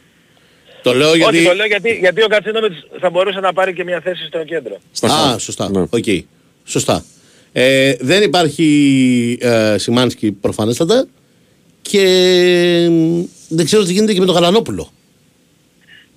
Αυτό θα το δούμε μέσα στη εβδομάδα. Πινέδα Μαντάλος. Πινέδα Μαντάλος. Ε, ναι. ναι. Αυτό τώρα που είπε ο Βάιος μοιάζει το πιο πιθανό αυτή τη στιγμή. Και ποιος κάνει το 6, ο Πινέδα, ε; Ο Πινέδα, ναι. Ο Πινέδα δεν έχει παίξει τερματοφύλακας και, και προπονητής. Που τώρα που κάνει την επέμβαση ο Αλμίδα μπορεί να κάνει τον προπονητή. Θα δει δεν έχει κάνει. Ναι. δεν αποκλείεται. Και με, μέσα σε όλα αυτά να πούμε και ένα ε, πολύ είναι, είναι ζήτημα.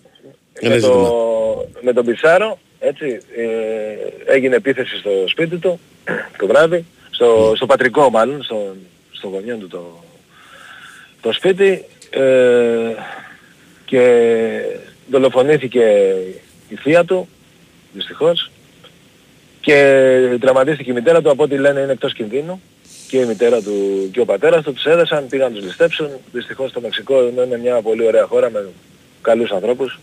Το ξέρω και από προσωπική Έχει και εγκληματικότητα έχει, έχει τρομερή εγκληματικότητα και η ανασφάλεια που αισθάνεται ο κόσμος εκεί είναι φρικτή. Ε, Ειδικά αυτοί που έχουν ένα καλό πορτοφόλι, ένα καλό ναι, εισόδημα, είναι πολύ μεγάλο πρόβλημα. Ναι, ναι. ναι. Θα, ε, να σου πω τώρα, Κωστή, ζήτησε ο παίκτης να πάει Μεξικό; Κοίτα, ε, ακόμη δεν, δεν γνωριζω Ε, σίγουρα η ΑΕΚ ό,τι ζητήσει θα γίνει. Ό,τι θέλει ο παίκτης θα γίνει. Φαντάζομαι αν αισθανθεί την ανάγκη να πάει εκεί, θα πάει σίγουρα. Θα πάει σίγουρα. Είναι κάτι που δεν το συζητάμε καν. Ναι. Αυτά. Μάλιστα. Έχουμε... Για, για χθες τώρα; Για χθες. Ε, χθες ήταν ένα παιχνίδι που κατάφερε η ΑΕΚ να, να το κάνει διαδικαστικό. Ο Όφη ήταν καλός για μένα. Δηλαδή δείχνει μια βελτίωση στα τελευταία... Δεν θα έλεγα στα τελευταία, θα έλεγα χθες. Είναι... Όχι, και στο προηγούμενο παιχνίδι του πρωταθλήματος δεν ήταν κακός. Ε, εσύ λες βάζεις μέσα και το κύπελο, γι' αυτό λες... Ε... Ναι ρε παιδί μου, ε, ε, ναι. δηλαδή χθες είδαμε... Κυκλοφόρησε ωραία την μπάλα. Μια ταυτότητα, να προσπαθεί να του δώσει μια ταυτότητα ναι, ο προπονητής. Ναι, μέχρι, Μα... μέχρι χθες αναρωτιόμαστε τι θέλει να κάνει ο Μέλς στον, στον Όφη. Του τέριαζε ναι, όμως χθες αυτό, έτσι. Ίσως, δεν μπορώ να το κάνω στο αυτό που έκανε χθες. Ναι. Ίσως αναρωτιόμασταν γιατί είναι μια τελείως διαφορετική φιλοσοφία από τον προπονητή που είχε όφη. Σωστά, σωστά. Από διάταξη μέχρι τα πάντα. Mm. Οπότε, πάντως ε, κυκλοφόρησε καλά την μπάλα στην αρχή του δεύτερου ημιχρόνου δηλαδή. Ναι, εκεί το 1 ε, 20 λεπτά ήταν πάρα πολύ καλός. Το έπαιξε το παιχνίδι στα ίσα. Ε, και πάλι ήταν καθοριστική η επέμβαση του, του Στάνκοβιτς. Ε, σχεδόν σε κάθε παιχνίδι έχει μια καθοριστική τέτοια επέμβαση. Ε, σε σημείο που το παιχνίδι ακόμη παίζεται. Ο Πόνσε βέβαια εννοείται ήταν ο πρωταγωνιστής του αγώνα και ότι το πιο ευχάριστο συνέβη. Ε, χθες έβαλε πάλι δύο γκολ, δύο πολύ ωραία γκολ. Ε, δύο γκολ που δείχνουν και την αυτοπεποίθησή του και οι δύο εκτελέσεις ήταν ε, καταπληκτικές. Και στο πρώτο έτσι με τα αριστερό όπως του ήρθε η μπάλα την έστειλε κατευθείαν στη γωνία δεν μπόρεσε ο τερματοφύλακας ούτε καν να πέσει. Και το δεύτερο και η κίνησή του αν δείτε δηλαδή είναι πολύ συγκεντρωμένος ε, φεύγει από το offside γιατί περιμένει ότι ίσως γίνει βαθιά από το Στάνκοβιτς φεύγει από το offside και ξαναμπαίνει πάλι ε, και μετά κάνει αυτό το πλασέ από πάνω ε, ένα πάρα πολύ όμορφο γκολ και γενικά ήταν, ε, ήταν η παρουσία του πάρα πολύ καλή. Ο Πίλιος πήγε καλά νομίζω για άλλο ένα μάτς. Και ο Ραντόνια πήγε Ο, καλά. Ρα- ο Ραντόνια ήταν ε, σοβαρός, σταθερός. Και είναι Δεν έχασε τη εντυπωσιακό θέση του. ότι τον εμπιστεύτηκε στην τακτική προσέγγιση να κάνει το δύσκολο στο μπακ. Δηλαδή Να μαζεύει στη κέντρο. φάση ανάπτυξης να παίζει κεντρικό χαφ. Ναι. Που είναι εντυπωσιακό ότι έναν, προπο- έναν ποδοσφαιριστή που δεν έχει παίξει ούτε λεπτό φέτος με την πρώτη ομάδα, ο Αλμέιδα, αυτόν εμπιστεύτηκε να κάνει αυτή την πιο δύσκολη δουλειά. από Δεν αυτή το που θυμάμαι εγώ το παιδί αυτό ε, σωματικά. Το είδα χθες πολύ, σε πολύ καλή κατάσταση σωματικά. Πολύ, δηλαδή πολύ, μου θύμιζε από βέβαια. μακριά τον Γιόνσον. πήγε. Ναι. Πολύ, πολύ, Και εμένα. Κάνα δύο φορές στην αρχή τον είπα Γιόνσον. Γιόνσον. Φταίει και το μαλλί. Έχει, έχει, έχει, Πήγαινε και στον άξονα κιόλας. Ναι. ε, έχει βελτιωθεί πάρα πολύ σε αυτό το κομμάτι ο Ραντόνια από τον καιρό που έχει έρθει. Ε, και, και είναι κάτι που παίζει ρόλο σε αυτό που είδαμε και χθες. Εντάξει, πήρε μια ευκαιρία, τώρα επιστρέφουν και άλλοι. Οκ, πάντως ε, έδειξε ότι μπορεί να σταθεί. Ναι. Αυτό είναι το σημαντικό. Ναι. Ο τρίτος είναι και τώρα επειδή έχει παίξει πολλά μάτς και αριστερό μπακ, ουσιαστικά θα είναι το πέμπτο μπακ. Δηλαδή μπορεί και αριστερά αν χρειαστεί. Μμ. Ε, Και αν να όχι, κάνει- αν χρειαστεί να μην παίξει αυτός αριστερά, το ξέρουμε ότι ο Σιντιμπέ παίζει. Οπότε να πάει ο Σιντιμπέ αριστερά όπου χρειάζεται να παίξει αυτός. Και ο Ρότα έχει παίξει. Σωστά, βλέ- και ο Ρότα βλέπω- ένα μάτς. πλέον Και ο Ρότα παίζει. Και- Απλά και ο, και ο Ραντόνια έχει παίξει πάρα πολλά μάτς αριστερά. Ναι, Να. και, και βλέπεις και τον Πίλιο πόσο καλό του έχουν κάνει αυτά τα δύο-τρία μάτς που έχει παίξει. Ε. Ε, Ναι, προφανώς. Τελείως άλλη. Είναι η αυτοπεποίθησή διάθεση. του. Άλλη αυτοπεποίθηση, μπράβο αυτό. Κοίτα, αν εξαιρέσεις το μάτς με τον Άρη στο κύπελο, ε, σε όλα τα άλλα είναι από, από καλός και πάνω. Ναι, ναι. Ο Πίλιος. ναι. Μάλιστα. Ωραία. Θα έχουμε ζητήματα όλη την εβδομάδα να συζητάμε. Τελειώνουν οι μεταγραφές. Να δούμε. Πώς θα παίξει Και την μέχρι Κυριακή Παιδιά, τον Αστέρα. σταματήστε να Να κάνει ασχολείστε. καμιά Τι; μεταγραφή. Σταματήστε να ασχολείτε. Ναι. Πήρε την αλήθεια ρε ψεφταράδε. Ε, το διάβασα κι εγώ αυτό. Ε, ε, δε- δε- είστε με τα καλά σας. Και ο Μπρινιόλη και ο Μασούρας έχει πάει στην ΑΕΚ. Ναι. Ναι. Και ο Φορτούνη στον Παναθηναϊκό. Ναι. Και ο Κοτάρσκι στον Ολυμπιακό. Μην το κρύβετε, Μας τα- δεν μα- μα- μπορούμε μας τα άλλο. στέλνει αυτά. Μας τα στέλνει αυτά ένα παιδί κάθε μέρα σχεδόν στην εκπομπή. με το Α, podcast. άρα μας τρολάρει. Οπότε είναι πελάτης μας, ναι. Ναι, Εντάξει. δεν τα πιστεύει αυτά. Ωραία. Ε, εντάξει. Δηλαδή, Κάποια α- μπορεί α- να γίνουν, εντάξει, δεν λέω. Δηλαδή ο Μπρινιόλης στην ΑΕΚ μπορεί να γίνει, λέω. Οκ, ναι, αλλά ε, ε, για να καταλάβεις το μέγεθος της υπερβολής, να του θυμίσω ότι ο ΠΑΟΚ το περασμένο καλοκαίρι Έξι είπε όχι- χρονιά. είπε όχι στη πρόταση στον Κοτάρσκι 8 εκατομμυρίων ευρώ. Ναι, ναι. Πιστεύεις δηλαδή ότι θα εμφανιστεί ο Ολυμπιακός και θα πει στον ΠΑΟΚ, σας δίνω Το 10, δώσει. 12, Όχι, όχι, θα το δώσει. 14 για να πάρω τον Κοτάρσκι. Δανεικό με οψιόν θα το δώσω. δηλαδή. Δηλαδή, αν τρελάβει, δεν Ναι. λέω. Χαίρετε κύριε, να είστε Γεια σας, καλά. γεια σας. Γεια σας παιδιά. Γεια σας. Ευχαριστώ. Ε, τρομερά πράγματα. Τρομερά πράγματα. Λοιπόν. Γιατί, έτσι, γιατί κοιτάς έτσι; Να φτιάξεις τη σύνδεση στην εκπομπή του, να του πείτε. Ποια; Να φτιάξεις τη σύνδεση στην εκπομπή του. Α, μάλλον στο Actrax Το Actra 65. Α, μάλλον. Τι δεν έχει σήμα ούτε στο ίντερνετ ο Κότσα. Ο Κώστας; Δεν, δεν ξέρω. Πάντως έχεις τον Τιάρα. Έχεις τον Τιάρα. Τρομερό. Λοιπόν. Θες να πούμε κάτι άλλο; Τι έγινε, οι προπονητές στην Αγγλία τι έχουν πάθει και φεύγουν όλοι. Και όχι μόνο στην Αγγλία. Ε, Ο δικός σου γιατί φεύγει; Θα πας στο- Ζήλεψε. Θα πας στο πρωτάθλημα. Ο δικός μου δεν, δεν το πιστεύω εγώ αυτά. Τι εννοείς; Αφού είπε φεύγει. Ποιος; Ο Αρτέτα. Όχι, η Σπόρ το γράψε, δεν το πάρτε. Α, δεν το πάρετε. Όχι. Ε, πιστεύω όμως. Ναι. Το πιστεύω ότι Πάει ο, Μπαρτσελώνα, ρε, ο φίλε. πρώτος στόχος της Μπαρσελόνα θα είναι ο Αρτέτα. Για φωτογραφή σπορ. Κάνουν, κάνουν βόρμικο πόλεμο. Ναι, είναι ναι, πλάνη. σωστά. Ότι έλα, αφού είσαι έτοιμος να φύγεις, φύγε. Εν τω μεταξύ, κάτσε ρε φίλε. Δηλαδή, σε παρακαλώ ρε φίλε. Ρε συνάδελφε συντάκτη της Sport. Μας γράφεις ότι ο Αρτέτα θέλει να φύγει από την Arsenal γιατί δεν αντέχει άλλο την πίεση. Να πάει στην Μπαρσελόνα. Έλατε. Δηλαδή, να τρελαθούμε τελείως. Έλατε. Σου λέει, έλα εδώ είμαστε δημοσιογράφοι. χαλαρή, ναι. Εμείς και Κάνει Αρμάνι, κάτι- εμείς και Αρμάνι Μιλάνο. Κερδίζουμε, χάνουμε, δεν τρέχει και τίποτα. Λοιπόν, κάτσε πριν πάμε στο δελτίο να σου πω κάτι. Να σου πω για τη στέγη, φίλε, και αν μπορεί να τη φανταστείς χωρίς καθίσματα. Τη στέγη Club. Στέγη κλαμπ. ναι. Στέγη Club. Σε Λοιπόν, τρία επίπεδα έμαθα. βεβαίως, τρεις μέρες. Ναι. Τρία stages. Έτσι, για να κοπανηθείς χωρίς αύριο. λοιπόν, ένα εκστατικό μουσικό φεστιβάλ κάνει κατάληψη σε όλες τις σκηνές της στέγης με 35 εχώριους και διεθνείς καλλιτέχνες από την Παρασκευή 2 έως και την Κυριακή 4 Φλεβάρι. Δηλαδή το σουκού που έρχεται. Ναι. Έτσι. Λοιπόν, η κεντρική σκηνή δέχεται μια ριζοσπαστική μεταμόρφωση και αποχωρίζεται τα καθίσματα των θεατών για να μετατραπεί για πρώτη φορά στην ιστορία της σε club space όπου θα ξεδιπλωθούν η σαρωτική τέκνο ενέργεια της Ελένα Χάουφ και η εγκεφαλική IDM των Pled, οι τέκνο πολυρυθμίες της Afro Deutsche, μελαγχολική pop από την ε, Ναλίσα Γκριν και τα κινηματογραφικά ηχοτοπία του Αλεσάνδρο Κορτίνη, πρώην κυμποτίστα των Nine Inch Nails. λοιπόν, μιλάμε τώρα για μουσικό υπερθέαμα. Στη μικρή σκηνή, το μοναδικό live show από το παιδί τραύμα συναντά την avant-garde folk των Serum, τα πειραγμένα παραδοσιακά της Anna vs. June, ενώ στον εκθυσιακό χώρο μείον ένα θα γεμίσει από το hip hop του Pink Sifu των Αθηναίων Right Click και των σπουδαίων ονομάτων της γυναικείας ραπ σκηνής ε, Χαρά και Εξπέ, καθώς και από τους bass techno ήχους της Up Sami και του TSVI. DJ sets, ζωντανές εμφανίσεις, προβολές, συζητήσεις, live broadcast και ένα meditation play shop. Αν βρείτε χρόνο από το πολύ το κοπάνημα, γιατί θα έχει πολύ χώρο εκεί, είστε έτοιμοι για το μουσικό takeover που γίνεται στη στέγη. Κλείστε θέσεις στο nasis.org. Πολύ κοπάνημα θα έχει. Σε θαυμάζω. Και τα ονόματα. Για όλα. Φιλέ, θα έχει πολύ κοπάνημα εκεί. Πάρα πολύ κοπάνημα. Ε, μπορεί να είμαστε σε προκεχωρημένη ηλικία. Άσο, ξέρεις. Να πάω να ξανακούσω τέκνο. Εγώ θυμάσαι είχα Αντέχεις. σε δύο stages. Πού; Και στο, στο, Στο μαγαζί. Ναι. Στο μαγαζί, ναι. ναι. Και πάνω έπαιζε. Ναι, ναι, ναι. Θυμάσαι με Κομπανιόμασταν. ποιον. Κομπανιόμασταν. Με το λαιμό. Και λαιμό και σε ειδοποιώ. Σε το ποιος ε; Αυτό τα βγάλανε τα techno party στο πάνω Ο Σαλάπα. stage. Όχι.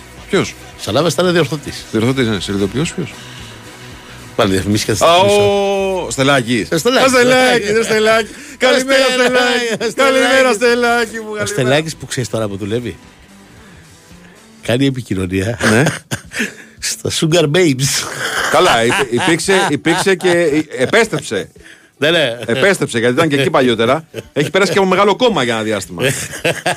Ο Στελάκης. Καλημέρα, Στελάκης, καλημέρα.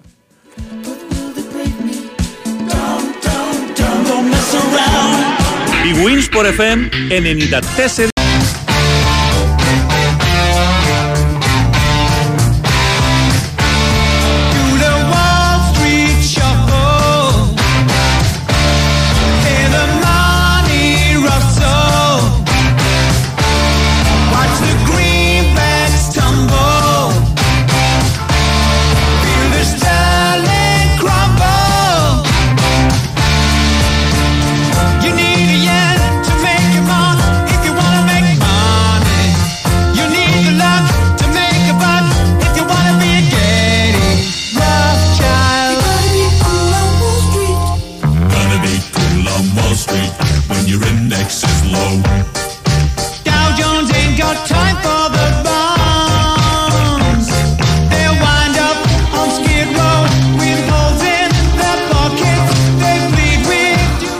επιστρέψαμε και το ερώτημα είναι: παίζουν κέρδη χωρίς κατάθεση; Παίζουν στην Big Win με τη μοναδική προσφορά χωρίς κατάθεση που μοιράζει έπαθλα εντελώς δωρεάν. Ρυθμιστή σε ΕΠ, συμμετοχή για άτομα άνω των 21, παίξε υπεύθυνο όροι και προθέσεις στο bigwin.gr.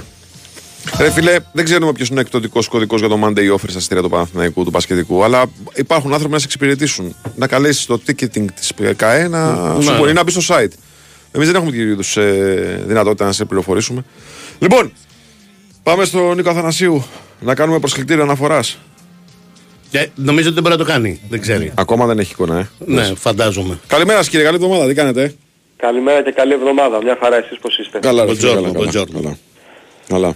Καταρχάς, Buenos γυρίσατε, días. γυρίσατε εντάξει.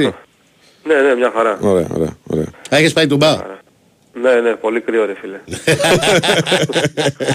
Πάρα πολύ κρύο. και εν τω μεταξύ με το που φτάνουμε στην Αθήνα και είναι εντάξει λίγο πιο γλυκό το κρύο, πιάνει μια καταιγίδα. Και Ναι. ξέρεις ότι από εκεί που κατεβαίνεις από το αεροπλάνο μέχρι να πας στο πάρκινγκ είναι μια απόσταση. Ναι. Αλλά εντάξει. Τι, με βρεγμένος το τελευταίο εκεί, βραδινό δεν γύρισε εσύ φοβάται. ή το πρωί; Όχι, όχι, όχι, το βράδυ, το βράδυ. Το Α, βράδυ με το μετά τελευταίο παιχνίδι. βραδινό. Τώρα όσον αφορά το προσκλητήριο αναφοράς που θέλετε να κάνουμε, ε, νομίζω ότι το ενδιαφέρον όλο στρέφεται στο, στο Γιώργο Βαγιανίδη, ο οποίος έγινε χθες αναγκαστική αλλαγή. Το Γιατί να στον δούμε Ιωαννίδη σήμερα. δεν στρέφεται; Ή είναι δεδομένο Σωστά. ότι θα παίξει; Σωστά, όχι. Θα Α. αναφερθώ και σε αυτό. Απλά ξέρεις πήγαμε λίγο με τα πιο φρέσκα. Ναι. Λογικά θα κάνει μαγνητική σήμερα ο Βαγιανίδης για να δούμε τι ακριβώς έχει. Το πιθανότερο είναι να έχει υποστεί μια θλάση. Οπότε ένα διβδόμαδο, το πιο πιθανό είναι να μείνει και αυτός έξω. Και εκεί ο Παναθηναϊκός αντιμετωπίσει ένα πάρα πολύ μεγάλο πρόβλημα. Γιατί έχει διαθέσιμο δεξιό back μόνο τον Κότσιρα, ο οποίος παίζει σε ρίκια κατάπαστα σε όλα τα παιχνίδια το τελευταίο διάστημα. Είτε πολύ περισσότερο ως κεντρικός χαφ και στο προηγούμενο παιχνίδι πρωταθλήματος ως ε, δεξιός back. Ε, και εκεί υπάρχει ένα θεματάκι. Κατά πόσο θα αντέξει και ο Κότσιρας όλη αυτή την επιβάρυνση μέσα στις επόμενες 15 μέρες. Εδώ να θυμίσω. Μήπως δούμε το Getwise ε, back. Ναι. Θα μπορούσε. Ναι, ναι. Να θυμίσω ότι αν ο Παναθηναϊκός περάσει τον Ατρόμητο την Τετάρτη, μεθαύριο, την ερχόμενη Τετάρτη παίζει ημιτελικό κυπέλο με τον Πάο. Τον Πάοκ. Τρεις μέρες μετά τον Ολυμπιακό. Να θυμίσω απλώς. Τέλεια. θα, μπορούσε να πάει, θα μπορούσε να πάει λίγο πιο μετά θα πω εγώ. Θα μπορούσε να πάει λίγο... Τι βιασύνη είναι αυτή να ολοκληρώσουμε τα ημιτελικά. και επειδή πραγματικά είμαι αδιάβαστος σε αυτό το κομμάτι. Η Ρεβάνς είναι και αυτή πάει ξέρω εγώ μετά από μια εβδομάδα. όπως έγινε. Κανονικά, κανονικά Ναι. σύμφωνα με το schedule που λένε και στο χωριό μου, Ναι. είναι να γίνει τέλη Φλεβάρι. Ναι. Επειδή όμως α, α, υπάρχει μια μ, σκέψη, επειδή δεν υπάρχει ε, Ολυμπιακός στα ημιτελικά, που παίζει Ναι. Ευρώπη τώρα, θυμίζω ο ΠΑΟΚ δεν παίζει Ευρώπη τώρα, παίζει μετά, και επειδή υπάρχει ο φόβος για το τι μπορεί να κάνει ο ΠΑΟΚ στην Ευρώπη και δεν υπάρχουν Ναι. ημερομηνίες αν περάσει και από τους 16 στους 8, υπάρχει μια σκέψη αυτή που λες, στα καπάκια να γίνουν και οι επαναληπτικοί ημιτελικοί. Δηλαδή κάπου στις 14-15 Φλεβάρι όταν αρχίζει ξανά το Champions League. Αλλά αυτό είναι σκέψη, δεν μπορώ να σου το πω με βεβαιότητα. Οκ, Ναι. οκ. Για τον Ιωαννίδη τώρα, που είναι και λογικό να ρωτά και πάρα πολλοί κόσμος, ε, νομίζω πάρα πολύ δύσκολα για το μάτς του Περιστερίου μεθαύριο με τον Ατρόμητο και λογικά θα είναι διαθέσιμος για τον τέρμι με τον Ολυμπιακό την, ε, την κυριακη Εγώ εδώ να πω ότι αποδείχθηκε με τον πλέον δυσάρεστο τρόπο για τον Παναθηναϊκό. Ότι ήταν ένα πάρα πολύ μεγάλο λάθος η χρησιμοποίησή του στο πρώτο παιχνίδι με τον Ατρόμητο την προηγούμενη Τετάρτη. Από τη στιγμή που δεν ήταν έτοιμος και δεν είχε ξεπεράσει το 100% τον μυϊκό τραυματισμό που είχε, δεν θα έπρεπε ούτε στον πάγκο να είναι, έτσι, ούτε να μπει σε εκείνο το 20 λεπτό, 25 λεπτό. Γιατί αποδείχθηκε, έτσι, ότι με αυτή την επιλογή ο Παναθηναϊκός τον στερήθηκε και από το χθεσινό ντέρμπι και από ένα παιχνίδι τελικό, έτσι, όπως είναι αυτό της Τετάρτης με τον Ατρόμητο. Δεν θα έπρεπε να παίξει. Και γενικότερα, εντάξει, επειδή είναι πλέον πολλά τα κρούσματα εντός εισαγωγικών, θα πω εγώ ότι εδώ και ένα μήνα ο Παναθηναϊκός έχει μετρημένα 10 ε, κρούσματα μυϊκών τραυματισμών. Δεν είμαι στο κοροπή, δεν έχω τις μετρήσεις, δεν είμαι γιατρός, δεν μπορώ να ξέρω τι φταίει, για να είμαι δίκαιος, έτσι. Όμως προφανώς είναι ένα πάρα πολύ μεγάλο πρόβλημα. Δεν είναι δουλειά μου να το λύσω, έτσι. Η δουλειά μου είναι να το αναφέρω όμως. Σωστό. Ε, Εδώ και ένα μήνα ο Παναθηναϊκός έχει κάνει 10 μυϊκούς τραυματισμούς, έχει χάσει ε, πολλά από τα βασικά τους στελέχη μέσα σε όλο αυτό το διάστημα, κάποιους λιγότερο και κάποιους περισσότερο και πηγαίνει σε σημαντικά παιχνίδια με πάρα πολύ μεγάλες απώλειες.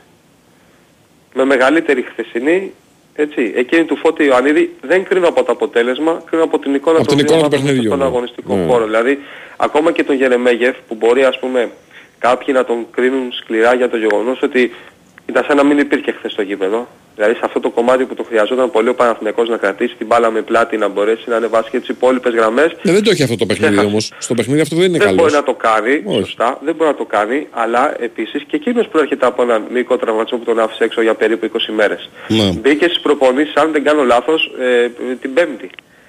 Δηλαδή με δύο-τρεις προπονήσεις μπήκε να παίξει ο Γερεμέγεφ. Δηλαδή κάποια πράγματα ξέρεις να τα βάζουμε όλα κάτω σωστά για να βλέπουμε και να μπορούμε να αξιολογούμε με μεγαλύτερη δικαιοσύνη. Τώρα όσον αφορά την υπόλοιπη εικόνα του παιχνιδιού ε, νομίζω ότι η εμφάνιση του Παναθηναϊκού ήταν κακή ιδιαίτερα στο παραγωγικό κομμάτι στο πρώτο ημίχρονο που δεν δημιούργησε ούτε μια σοβαρή ευκαιρία και έπειτα στο δεύτερο ημίχρονο αντιμετώπισε πάρα πολλά προβλήματα στο αμυντικό transition. Είναι κάτι το οποίο νομίζω και ο Βάης το θυμάται, το συζητάμε πάρα πολύ καιρό. Δεν είναι κάτι το οποίο του προέκυψε του Παναθηναϊκού τώρα. Αυτή η μεγάλη του αδυναμία να ανακόπτει ή να διαχειρίζεται σωστά τα, τις επιθετικές μεταβάσεις των αντιπάλων, ιδιαίτερα όταν οι αντίπαλοι είναι πάρα πολύ καλοί σε αυτό το κομμάτι, όπως ήταν χθες ο ΠΑΟΚ, έτσι. η, η εικόνα του Παναθηναϊκού στον αγωνιστικό χώρο έδειχνε σαν να μην το είχε διαβάσει αυτό το πράγμα. Δηλαδή ε, προφανώς και η αγωνιστική φιλοσοφία μιας ομάδας όπως ήταν πριν ο Παναθηναϊκός και τώρα ε, υπαγορεύει ας πούμε αυτό το άμεσο pressing όταν χάνει την μπάλα ο Παναθηναϊκός αλλά νομίζω ότι σε κάποιες περιπτώσεις και αυτό δεν αφορά μόνο το τώρα αφορά και το παρελθόν έτσι. Όταν δεν μπορείς ή δεν είσαι σίγουρος να ελέγξεις τι θα συμβεί όταν σπάσει ας πούμε το πρώτο press και μετά σου φύγει ο αντίπαλος στο ξέφωτο, ίσως σε κάποια παιχνίδια ξέρεις θα πρέπει η αντιμετώπιση να είναι λίγο πιο συντηρητική. Δηλαδή όταν Εδώ χάνεις είναι την μπάλα, για μένα η ρίζα του, του προβλήματος χθες. Ο Τερίμ είναι από αυτούς τους προπονητές που πολλοί τους χαρακτηρίζουν υπερόπτες, άλλοι τους χαρακτηρίζουν ε, υπερβολικούς, άλλοι τους χαρακτηρίζουν με τη σωστή φιλοσοφία. Ο Τερίμ πάντα βλέπει το μάτς και λειτουργεί με το πώς θα παίξει καλύτερα επιθετικά η ομάδα του. Και μόνο αυτόν τον προσανατολισμό έχει. Δηλαδή, οι τρεις αλλαγές στο ημίχρονο είναι εξαιτίας αυτής της λογικής του. Δεν μπορούμε να παίξουμε καλό ποδόσφαιρο, πρέπει να αλλάξω πολλά πράγματα. Ναι. Χωρίς να βάζεις τη ζυγαριά, ναι, αλλά δεν έχουμε φάει παρά μόνο μία φάση. Μία τελική έχει κάνει ο Δεν Πάοκ. τον ενδιαφέρει, λες, Δεν αυτό. τον αφορά αυτό. Ναι, ναι. Δεν παίζουμε καλό ποδόσφαιρο, θα κάνω τρεις αλλαγές γιατί δεν μπορούμε να παράξουμε. Δεν... Α- αυτό έχει τα ρίσκα του. Δηλαδή, χθες γιατί πήγε, ε, αναρωτιούνται πολύ γιατί πήγε ο Αράο ε, Στόπερ. Μα πήγε ο Αράο Στόπερ γιατί ήθελε ακόμα καλύτερη κυκλοφορία τη μπάλα.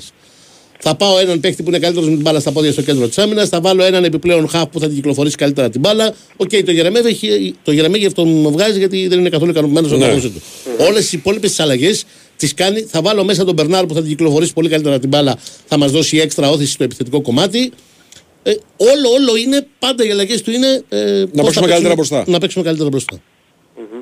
Απλά εκεί ξέρεις κάποιες φορές, ενώ το σκεπτικό αυτό, οκ, ο καθένας έχει το δικό του σκεπτικό, δεν Ναι. ε, κάνω κριτική σε αυτό το κομμάτι, κάποιες φορές ξέρεις, και ειδικά σε αυτά τα μεγάλα παιχνίδια θα πρέπει να έχεις λίγο παραπάνω ισορροπία. Και ο Παναθηναϊκός χθες δεν είχε ισορροπία. Δηλαδή, Στον πρώτο είναι ημίχρονο είχε ακόμα μια- ισορροπία. Στο όχι, γιατί λέω και το δεύτερο ημίχρονο. Ναι. Στο πρώτο ημίχρονο μια χαρά. Αυτό που λέει και ο Μιχάλης, Ναι. δέχτηκε μόνο μια ευκαιρία. Έτσι, απλά και στα δύο γκολ που δέχεται ο Παναθηναϊκός, καλά, το δεύτερο γκολ του ΠΑΟΚ είναι μια πραγματικά υπέροχη μετάβαση. PlayStation. Αλλά, ναι, PlayStation, αλλά και στα δύο γκολ, έτσι, και το έχουμε πει και αυτό και άλλες φορές μαζί, Βάιε, ένα, πήγε να μου ξεφύγει τώρα, ένα φάουλ είναι Μμμ. για να σταματήσει. Ένα φάουλ. Ναι, ναι, ναι. Πάρα πολύ απλό. Μια κίτρινη Ειδικά- κάρτα, ειδικά- πάρτε την, ρε παιδί μου, ναι. Ναι.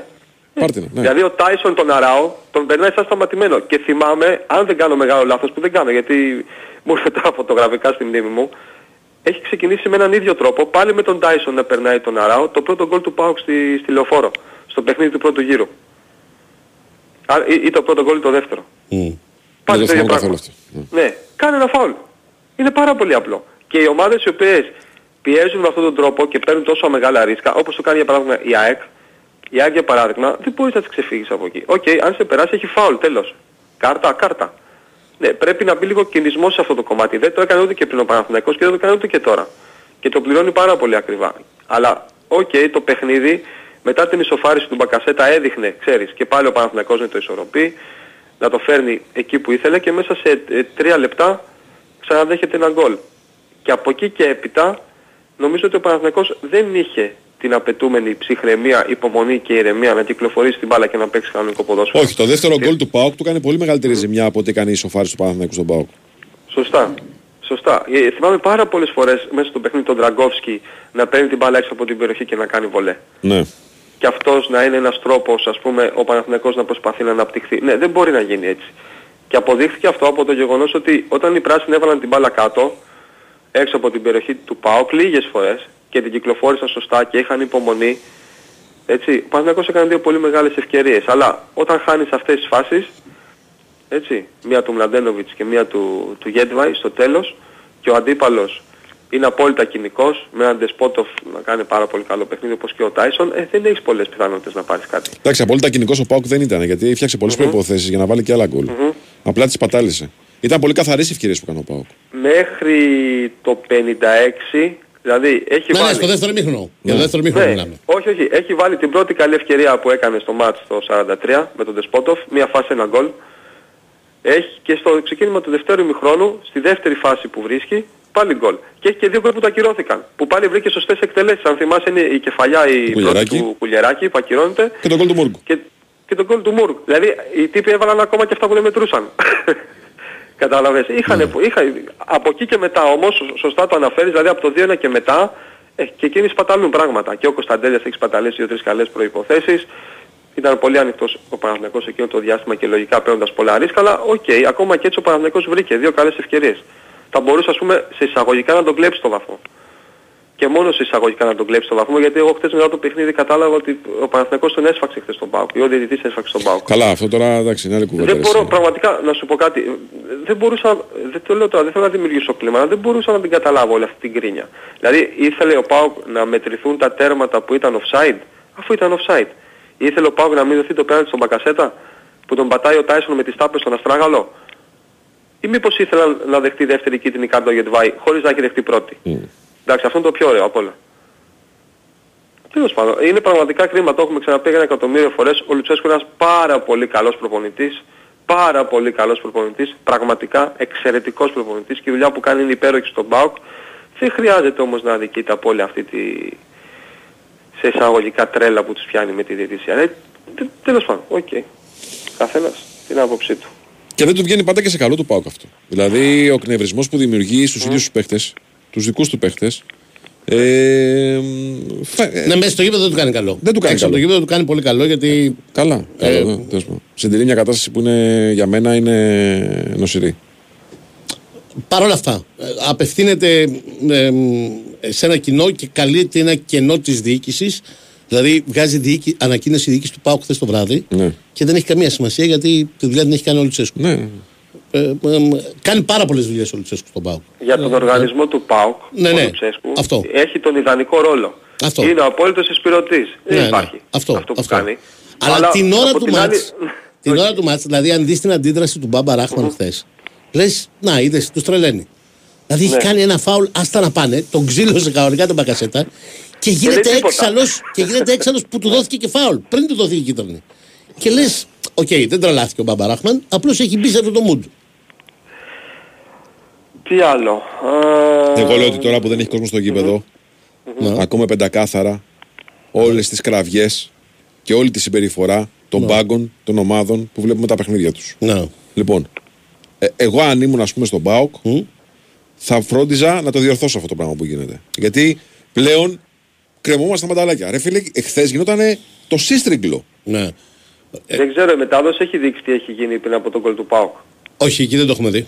Δεν το υπάρχουν έχουμε πλάνα. καταλάβει. Ε, ναι, ε, έχει φύγει ο, ο μισός πάγκος του ΠΑΟΚ με τον, Κα- τον Καρυπίδη αν δεν κάνω λάθος να φεύγει πρώτος και, και είναι σαν να βλέπεις ε, ε, ε, ντου, κανονικό, προς τον πάγκο του Παναθηναϊκού. Οκ. Ναι. Ε, είναι Ξέρεις, ε, προφανώς και. Δείχνει αυτό, ναι, δείχνει αυτό κάποια πράγματα. Δηλαδή θέλω να πω ότι, οκ, μπορεί ο ΠΑΟΚ αυτή τη στιγμή να είναι μια ομάδα η οποία βρίσκεται στο 100% της συσπείρωσης και της συγκέντρωσης για το στόχο που είναι, για το, που είναι το πρωτάθλημα. Οπότε σου λέει, υπό αυτό το πλαίσιο θα κάνουμε και αυτό. Και αυτό είναι κομμάτι του παιχνιδιού. Αλλά από την άλλη, ρε παιδάκι μου, οκ, ποδόσφαιρο είναι, λίγο ψυχραιμία. Αυτό εγώ θέλω να πω. Λίγο, ξέρεις, κάποια όρια. Γιατί ήταν πάρα πολύ κακή η εικόνα. Ε, δεν έχω δει όμως αν την έχει δείξει το, το συνδρομητικό εκείνη την ώρα, γιατί προφανώς έδειχνε τον γκολ του Ντεσπόντοφ. Μμ. Υπάρχει ευθύνη, λέει, τερματοφύλακα στο γκολ του ΠΑΟΚ. Στο δεύτερο ειδικά. Όχι. Καμία ευθύνη. Υπάρχει ευθύνη. Ε, Ο Ντεσπόντοφ είναι μόνος του. Τι να βγάλει ο. Δύο παίχτες του ΠΑΟΚ είναι μέσα στην περιοχή. σε, μόνος κανένα, σε κανένα από τα δύο δεν μπορεί να, να έχει καλύτερη αντίδραση στον Να φλέγα. πω, να, να, να πω μόνο κάτι. Ευθύνη προφανώς δεν υπάρχει. Ναι. Δεν το συζητάμε καν αυτό. Αλλά εδώ μπαίνει ε, νομίζω το εξής κομμάτι στη συζήτηση. Ποιο; Ότι όταν είσαι τερματοφύλακα στον ΠΑΟΚ ή στον Παναθηναϊκό ή στον Ολυμπιακό ή στην ΑΕΚ θέλεις Και μια μεγάλη ένα επέμβαση. μεγάλο παιχνίδι, μπράβο, ή μια μεγάλη επέμβαση. Την έκανε ο Κοτάρσκι στο τέρατέτ με τον Μλαντένοβιτς, Μμ.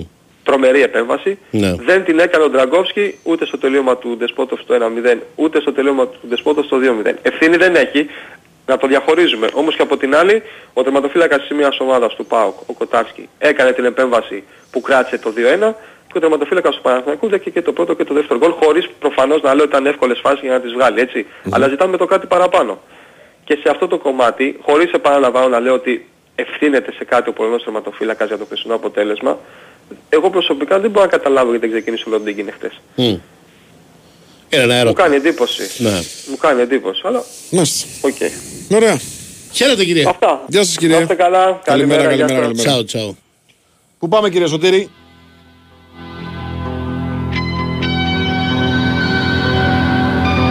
Σιγά μην προλάβουμε τώρα να μιλήσουμε για το χθεσινό ματς του Ολυμπιακού και για το στοπ στις μεταγραφές που έβαλε. 28 το μήνα το 'βαλε ο Ολυμπιακός στο στοπ. 28 το μήνα. Με 3,5 μέρες ολόκληρες μπροστά του. Έτσι και είπε stop. Όχι άλλες μεταγραφές. Λοιπόν, να το συζητήσουμε σε 6 λεπτά. Δεν γίνεται αυτό. Εν τω μεταξύ, Πάει το δελτίο, Σταύρος το από τώρα. εν τω μεταξύ το stop Ναι. είναι σαν να το βάλει ο Ολυμπιακός με αγανάκτηση. Ναι, δεν πάει Και- άλλο. Ναι, λες και εμείς οι υπόλοιποι τις κάναμε τις Ναι, μεταγραφές. σωστό. και και, και αυτός δεν είχε συμμετοχή σε αυτό. Ναι, ναι, ναι. Και αγανάκτησε. Δεν πάει άλλο. Ο Νίκος Σταματέλο είναι μαζί μας. Καλημέρα σας, κύριε. Καλή σας μέρα κύριε, καλή εβδομάδα. Καλή εβδομάδα, καλή εβδομάδα. Από πού θέλετε να ξεκινήσουμε γιατί κάτι έπιασα στο τέλος την κουβέντα σας. Όχι, λέω ότι. Λέμε για το stop στις μεταγραφές Για το που το stop, Ολυμπιακός ναι. το ανακοίνωσε, ρε παιδί μου, με μια αγανάκτηση. Ότι δεν πάει άλλο, όχι άλλες μεταγραφές. Διε- Δεν διέκρινα τέτοιο πράγμα. Τι εννοείς; Αγανάκτηση, αυτή την αγανάκτηση που λες. Α. Δεν το διέκρινα, αυτό λέω. Ναι. Τι διέκρινες Και δεν βάζω δηλαδή; και το χέρι μου στη φωτιά δηλαδή. Έλα, Τι διέκρινες δηλαδή σε αυτήν την ανακοίνωση; ενημέρωση. Ναι. Ενημέρωση με βάση ε, τα, τα δεδομένα της, ε, της στιγμής και όχι της στιγμής και των προηγούμενων ημερών και για τον Καστον ε, Ερνάντες και για τον Άντωνιτς. Ναι. Αυτό, αυτό διέκρινα. Μα δεν είναι. ε, ε, εγώ δεν διάβασα παντού, γιατί προφανώς υπήρξαν και διαρροές. Κείμενα και επιχειρηματολογία ότι δεν είναι δυνατόν το Γενάρη να κάνεις 10 μεταγραφές. Ε, δεν είναι δυνατόν. Ε, ε, έκανε 7, ε, στις 7 έχεις φτάσει ο Ολυμπιακός Γιατί έχω χάσει και το μέτρο, έχω μπερδευτεί. Ο Ολυμπιακός, Ναι. ναι. και εγώ επειδή πήρε πολλού, πολλούς για, για Γενάρη μήνα, Ναι. ε, αν τα δεδομένα ήταν διαφορετικά θα κάνει και τον Καστον Ερνάντες Μμ. Και τους Ράντονιτς. Και τι εννοώ διαφορετικά. Ε, Να μην άλλαζαν κάθε λίγο και λιγάκι τη θέση τους ε, στην ε, Σαν Λορέντζο και επίσης να μην ήθελε η Τωρίνο για ένα παίχτη που δεν είναι βασικός να βγάλει και κέρδος. Δηλαδή σου λέει ο Ολυμπιακός ε, τ- τον πήρες ε, στο 1,5 και εσύ ζητάς τώρα 2,5 από μένα, δηλαδή αν ήταν βασικός τι θα ζητάγες; Ναι. Δηλαδή ήταν διαφωνία στο οικονομικό. Ο Ολυμπιακός ήθελε να τις κάνει και τις δύο τις μεταγραφές. Άλλαξαν τα δεδομένα, ε, εκεί που ε, φαίνονταν να υπάρχει συμφωνία και για τους ε, δύο, τουλάχιστον με τις πληροφορίες που είχαμε από Αργεντινή και από, από Σερβία. Γιατί οι Σέρβοι τον είχαν δει στα ερυθρόλευκα τον, τον Ράντονιτς. Άλλαξαν τα δεδομένα ε, από τις ομάδες τους και στο Ολυμπιακός τέρμα, δεν κάνω άλλες μεταγραφές. Μάλιστα. Αυτό ήταν. Ωραία. Τώρα λοιπόν που δεν κάνει άλλες μεταγραφές. Είμαστε σίγουροι γι' αυτό, καταρχάς; Όχι, δεν βάζω το χέρι στη φωτιά, λέει. Α, Όχι, δεν το βάζω. Όχι, όχι, α, όχι. Τι, από ψέματα. ναι. Οκ. Όλο το σεβασμό στους ανθρώπους του Ολυμπιακού για, το, για, για αυτό που λένε, δηλαδή για το τέλος της μεταγραφής. Εγώ πιστεύω ότι αν βρεθεί ε, μια, μια εξαιρετική ε, περίπτωση δεν θα πούνε όχι. Λοιπόν, Ζέλσον, Ναι, Τσικίνιο, ναι, Κάρμο, ναι, Ναβάρο, ναι, Όρτα, ναι. Ναι.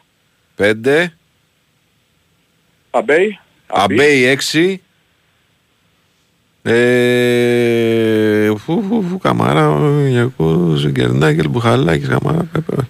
Αυτή είναι. Τι ψάχνεις, τι είναι αυτά που Αυτή είναι λες, έξι. φαντάσματα. Τι- τι- Έξι. Μου λέει κάτι ιστορικά Όχι, ονόματα. κοιτάω- Ζιγκερντάγκελ, όχι, όχι, Μπουχαλάκης. Κοιτάω, κοιτάω τις... ε, Τα, πα- τα παρέδωσε. Τα παρέδωσε, ναι. Ναι. Αυτή είναι έξι, ναι. Έξι. Α- Άκουσα για Ζιγκερνάγκελ και ο Νιεκούρου και... Ναι, ναι. Ας τις φωνές. Έχει κι άλλα, έχει κι άλλα ωραία ονόματα μέσα. δεν θέλω τώρα, δεν έχουμε χρόνο. Έξι. Μάλιστα. Μάλιστα. Ωραία. Να την κάνω την ερώτηση. Να την κάνεις. Ποιος τρεις από τους έξι θα δηλώσει στην Ευρώπη; Τον Κάρμο, τον ναι, Κάρμο, τον ναι. Κάρμο. τον ε, Ζέλσον Το και Ζέλσον. έναν από τα χαφ, τον ε, Όρτα ή τον Τζικίνιο. Τον Όρτα. Τον Όρτα. Ή τον Τζικίνιο. Ναι. Μάλιστα. Σε κάλυψα. Άρα Σεντερφόρ, ε, Ελκαμπή και... Ναι. Και Και Γιώβετιτς. Γιώβετιτς και Ελκαμπή. Γιώβετιτς; Για δείτε τι είναι. Έλα, θα μπει. Είναι, είναι. Αφού μπήκε και χθες και άμανα και κόλλε, δεν είναι. Άλλο λέω, θα Α, πάει ω- Παρτιζάν. όσο δεν Όχι, υπάρχει δεν θα πάει. πρόταση. Δεν θα πάει. Δεν θα πάει. Δεν θα πάει. Κοίταξε, Δεν θα πάει. πολλά ακούγονται. Και για τον Καμαρά ακούγεται από την Τουρκία. Και για Αυτός τον, μπορεί να ε, πάει. τον- Μπο- Μπορεί να πάει Και υπό το- την έννοια ότι ε, μ, θέλω να πω ότι ο Ολυμπιακός πήρε δύο κεντρικά χαφ. Θα μου πεις για την Ευρώπη έναν μπορεί να δηλώσει max. Ναι, ήθελε όμως και δύο, ε. Με τον Καμαρά και τον Έσε δεν είχε άλλο. Και τον Αλεξανδρόπουλο είχε μόνο αλλαγή. Εντάξει, ο Καρβάλιο είναι δηλωμένος, δεν θυμάμαι. Καρβάλιο πρέπει να είναι. Ναι. Εντάξει, ρε λέει. παιδί μου, ναι, θα έχει τώρα ε, έτσι κι αλλιώς. Ε, Εκτός αν υποθέσει κάποιος ότι ο Ολυμπιακό να παίξει ημιτελικό ή τελικό. Μιλάμε για δύο, για τέσσερα ματς. Οκ. Ε, όταν έχεις τρία-τέσσερα κεντρικά χαφ για δύο θέσεις, εντάξει, τα βολεύεις. Δηλαδή όπως τα βόλεψε μέχρι τώρα, Θα φύγει ο Καμαρά, δεν θα φύγει κάποιος άλλος. Α, και ο Ιμπόρα εκεί θα μείνει. Ναι, Ναι, λέω, Μπορεί θα μείνει. θέλω να πω ρε παιδί μου, ακόμα και να φύγει ο Καμαρά θα μπει ο Όρτα. Έτσι κι αλλιώς θα μπει ένας. Ένας Άρα Ναι. θα μπει ο- σίγουρα. ό,τι είχε μέχρι τώρα θα το έχει. Ναι. Το πρόβλημα Αλλά είναι στα στόπερ. διαφορετικό να έχεις και τον Όρτα και διαφορετικό είναι να έχεις ε, Σωστά, και τον Καμαρά σωστά. και Σωστά. Αλλά- Ναι, Άσε να έρθει η πρόταση από Τουρκία, ναι. γιατί οι Τούρκοι τώρα με εξαίρεση το, τον Τερίμ, ε, δεν λες ότι έχουν και μεγάλη επιτυχία σε αυτά που γράφουν για τις μεταγραφές των ελληνικών ομάδων. Αλήθεια είναι, αλλά επίσης κάτι ήταν ούτε αποστολή χθες. Ναι. Δηλαδή μέχρι χθες μονίμως βασικός, χθες ούτε αποστολή. Ή μονίμος βασικός ή στον πάγκο. Πάντα στην αποστολή. Ε, ε, ε, πόσα είναι τα μάτια που έχει κάτι στον πάγκο φέτος ο Καμαρά; Με Άρη, Ναι, με Παναθηναϊκό στη Λεωφόρο, ναι. στα τελευταία μάτς ο Καρβαλιάλ τον άφησε εκτός γιατί οι εμφανίσεις του δεν ήταν αυτές που λες ότι χτυπάει η πόρτα εντεκατάς. Ναι ρε παιδί μου, και γιατί είχε πάρα πολλά συνεχόμενα παιχνίδια. Και κάποιες στιγμές δεν, δεν, δεν μπορεί να τα παίζει ένας όλα. Όχι, δεν μπορεί να τα παίζει ένας ε, όλα, αλλά... Με αυτή τη λογική, στην εποχή Καρβαλιάλ θα βρούμε και δύο μάτς που Έσε δεν ήταν βασικός. Τι, δεν υπολογίζει τον Έσε. Δεν είναι... Ε, Το ΕΣΕ δεν γίνεται... Ε, ε, αυτό τρεις λέω. παρόμοια πράγματα, γιατί ο ΕΣΕ είναι ένας στη Ναι, θέση του. ναι. Κατάλαβες. Ε, ενώ τώρα για τον ε, Καμαρά ήθελα να δει και τους καινούριους. Εγώ δεν σου λέω ότι θα μείνει 100% ο Καμαρά. Ναι. Απλά η χθεσινή απόφαση του, του Καρβαλιάλ δεν είναι ε, δεδομένο. Όχι, ότι όχι, δεν είναι σημαίνει δεδομένο. από- Αλλά δείχνει, δείχνει ότι στην ιεραρχία είναι πάρα πολύ πίσω. Αυτό λέω. Τώρα εγώ. γιατί να μην ξεκουραστεί, Μα. αφού έχει επιλογές. Ε, και στο επόμενο μάτς πάλι θα ξεκουραστεί. Πρέπει να παίξει και ο Τσικίνιο Αν κάποια στιγμή ξεκουραστεί και στο βασικός. επόμενο μάτι που είναι με τον Παναθηναϊκό, το συζητάμε στην Ελλάδα. Εντάξει, έχει τραβήξει μεγάλη ανηφορά. Βέβαια, ε, τέλος πάντων, είναι οι τελευταίες μέρες, παιδιά, των μεταγραφών. Σε δύο μέρες θα ξέρουμε. Τετάρτη Ναι, ναι. βραδάκι θα ξέρουμε τι έχει γίνει. Ωραία, τώρα τι είδες θες; Τον Ολυμπιακό να παίρνει τους τρεις βαθμούς και να προβληματίζει. Γιατί δεν ήταν εμφάνιση απέναντι στον ΠΑΣ που λες ότι έστειλε μήνυμα εδώ είμαι νίξα άνετα. Θα μου πεις Τριάννα ρε φίλε και δοκάρι. Ναι, οκ, Τριάννα και δοκάρι αν θέλει κάποιος να κρατήσει μόνο το σκορ. Αλλά και στο πρώτο εμίχρονο 0-0 με λίγες καλές στιγμές, δηλαδή έχει το τέταρτε του Φορτούνη ε, και τις δύο φάσεις με τον, ε, με τον Μασούρα, τη στιγμή που και ο Σόρια μία φάση έχει όλη και όλη, ο Πας έχει μία με το Σόρια α, και υποχρεώνησε ωραία επέμβαση στο Μασχαλάκι ε, και από εκεί και πέρα στο δεύτερο εμίχρονο κάνει το 2-0 και λες ηρεμήσαμε ξεκουράζει παίχτες ο, ο Καρβαλιάλ μετά το 2-0 και βλέπουμε τον Οσέι να κάνει προμενάδα στο, στον αγωνιστικό χώρο. Έκανε κούρσα 50 μέτρα και δεν βρέθηκε ένας να, να του κάνει ένα φάουλ του άνθρωπου. Για να φτάσουμε στο πέναλτι. Αλήθειες. Μα, Δεν ναι. το σταματέλω. Μα. Ρε πρώτε βοηθέ. Τι offside σήκωσες ρε πρώτε βοηθέ. Καλά αυτό το... το Άσπρα το- η μεν, κοίτα, κόκκινη η δε. Ρε πρώτε βοηθέ. Δεν θυμάμαι και ποιος άνθρωπος ήταν τέλος πάντων. το- ε, Φωτόπουλος νομίζω. Ναι, δεν- ας, ας τη φάση. Έτσι κι αλλιώς θα ελεγχθεί. Τι το σηκώνεις εκεί, το βλέπεις είναι δύο- με ένα μήτρο πίσω. Δύο τον καλύπτουν. Ναι. Θα μου πεις και στην Κεσαριανή τα ίδια γινόταν με τις γραμμές. Ε, Εντάξει, αν ήταν ο Βαρίστας της Κεσαριανής μπορεί να βγάζαν και το Μασούρα offside που κάνει την πάσα. ναι. Τι να σου πω, Δεν πάντως ξέρεις χθες μου τι. έκανε τρομερή εντύπωση αυτό. Το βλέπα εδώ με τον Κώστα Ναι. το, με το Μιάο το, και μου λέει τι έχεις σηκώσει; Λέω δεν ξέρω. Μπορεί να έχεις σηκώσει ξέρω εγώ ότι έχει το χιονιάς. Τι να σου πω. Το τι σήκωσε εκείνη την ώρα, ο Θεός και η ψυχή του. Ε, απλά το θέμα είναι ότι κάποιοι παίχτες που περιμένεις να σε βοηθήσουν, καταρχάς να πούμε λίγο και τα θετικά, ο, ο Ναβάρο α, και γκολ έβαλε και, και το δοκάρι είχε με πολύ ωραίο πλασέ. Για μένα ο Μασούρας ήταν ο καλύτερος του γηπέδου. Συμφωνούμε. Ε, και Ξανά. είδα... Συμπληρώνω εγώ. Δεν σε άκουσα. Συγγνώμη. Ξανά λέω συμπληρώνω εγώ. Ναι, εντάξει. Ξανά. Α, και ο, ο Φορτούνης ε, με τα πάνω του και τα κάτω του έλειψε πολύ ο Ροντινέη από, τον, ε, από τα πλάγια. Α, κυρίως, ξέρεις, το, okay, ο Κίνη δεν μπορεί να κάνει αυτά που κάνει ο Ροντινέη μες στο γήπεδο, το ξέρουμε άλλωστε. Ε, και νομίζω ότι περιμένει πολλά περισσότερα από τον ε, Ζέλσον Μαρτίνς, αλλά υπάρχει πάντα το δεδομένο ότι είχε να παίξει μπάλα αρκετό καιρό. Μμ. Σε αντίθεση με το προηγούμενο μάτς που είπαμε ότι. Όπα. Σιγά σιγά επα- ε, μπαίνει όμως σε, σε ρυθμούς κανονικής εντεκάδας. Μπαίνει. ο Ζέλσον. Ναι, ναι. Μπαίνει, μπαίνει ναι. στην δεκάδα. Αλλά χθες Αλλά- μπορεί να ήταν πιο fit και πιο φρέσκος από τα προηγούμενα μάτς. Αλλά ναι, από ουσία δεν. Ναι. Λίγα Ε, με την ουσία πράγματα. έχουμε Και- θέμα. Ναι. Και από τη στιγμή που τα εξτρέμ του Ολυμπιακού είναι μετρημένα, Μμ. ε, περιμένεις περισσότερα από αυτόν τον ποδοσφαιριστή. Ναι. Τώρα για τους νεοφερμένους ε, που έπαιξε και ο Τσικίνιο και ο Όρτα, ε, εμείς, ε, τα συμπεράσματα δεν, ε, Ναι, θέλει λίγο χρόνο. περιμένουμε και τα επόμενα παιχνίδια. Συμφωνούμε κύριε, συμφωνούμε. Λοιπόν, πάμε να κλείσουμε και παρά 25 πήγε. Να κλείσουμε. Ευχαριστούμε κύριε Νικό μας. Χαίρετε είστε κύριε. καλά. Τα περισσότερα το απόγευμα εδώ. Άμα γίνει καμιά στον μεταγραφή Τζακωμό- πάρε. ε. Στον Τζακωμό με Νικολογιάννη Εσύ και που τον δεν Τζόκι. βάζεις το χέρι στη φωτιά. Καλή σας μέρα. Έλα, καλημέρα, καλημέρα. Θα γίνουν σήμερα μαλλιά κουβάρια οι τρεις τους το από σήμερα. Λοιπόν, πάμε break και επιστρέφουμε.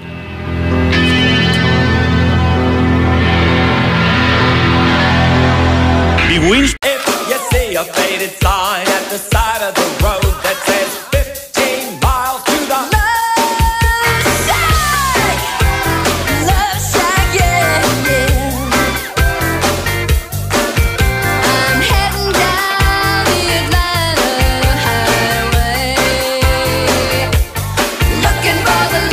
Λοιπόν, πάμε Θεσσαλονίκη. Φύγαμε. Τι καιρό κάνει, φίλε Πανό. Εννοείται ηλιοφάνεια. Γεωφάνη, αλλά ναι, έπρεπε και θερμόμετρος όμως. Ναι, αλλά έχει και μια αφόρητη δροσιά, ε. Πα, όλα καλά είναι, όλοι χαρούμενοι, όλοι... Άλλο αυτό, αυτό ε, εντάξει. Αυτό είναι άλλο. Εδώ κέρδισε και ο Άρης τώρα, τι... Όχι, όλοι κερδίζουν. Τον τελικό να δείτε τι έχει να γίνει. Στον τελικό, ε. Άρης που- Πω, στο Πάοκ Άρης που έρχεται. Που έρχεται. Έχεις καμιά ιδέα για το που θα γίνει; Στο φεγγάρι, κάπου. Ξέρω. Ρε, Κάπου ρε. θα μπορούμε. Γιατί άκουγα προχθές ένα που έλεγε στο Βόλο και λέω τι, πώς; το, το βόλο το ρωτήσατε; Ποιο, τι, και πώς θα πάνε και πώς θα φύγουν και πώς θα... Τι, Εντάξει, εθνική οδός είναι, ρε φίλε. τι εννοείς; Θα, και θα πάνε ταυτόχρονα Αριανοί και Παουτζίδες στην εθνική οδό που θα πηγαίνουν παρέα παρέα στο Βόλο; Ναι. Μόνο στην Πάτρα από άλλες ε, εθνικές οδούς. Ένας από Ιωνία και ένας από ε65. Ναι, ναι. Ναι. Έτσι, έτσι βλέπω. Τέλος πάντων, είναι πολύ μακριά. Ναι, Είναι όντως. Πολύ μακριά ακόμη αυτό. Λοιπόν, πάμε στο χθεσινό. Στο χθεσινό πάρα πολύ ωραίο κλίμα εκτός γηπέδου, πάρα πολύ ωραίο κλίμα, ε, εντυπωσιακή υποδοχή, συνοδεία, ε, πολύ ωραία όθηση στην ψυχολογία των, ε, των παιχτών του, του ΠΑΟΚ, όλα αυτά τα οποία έγιναν πριν το, το παιχνίδι.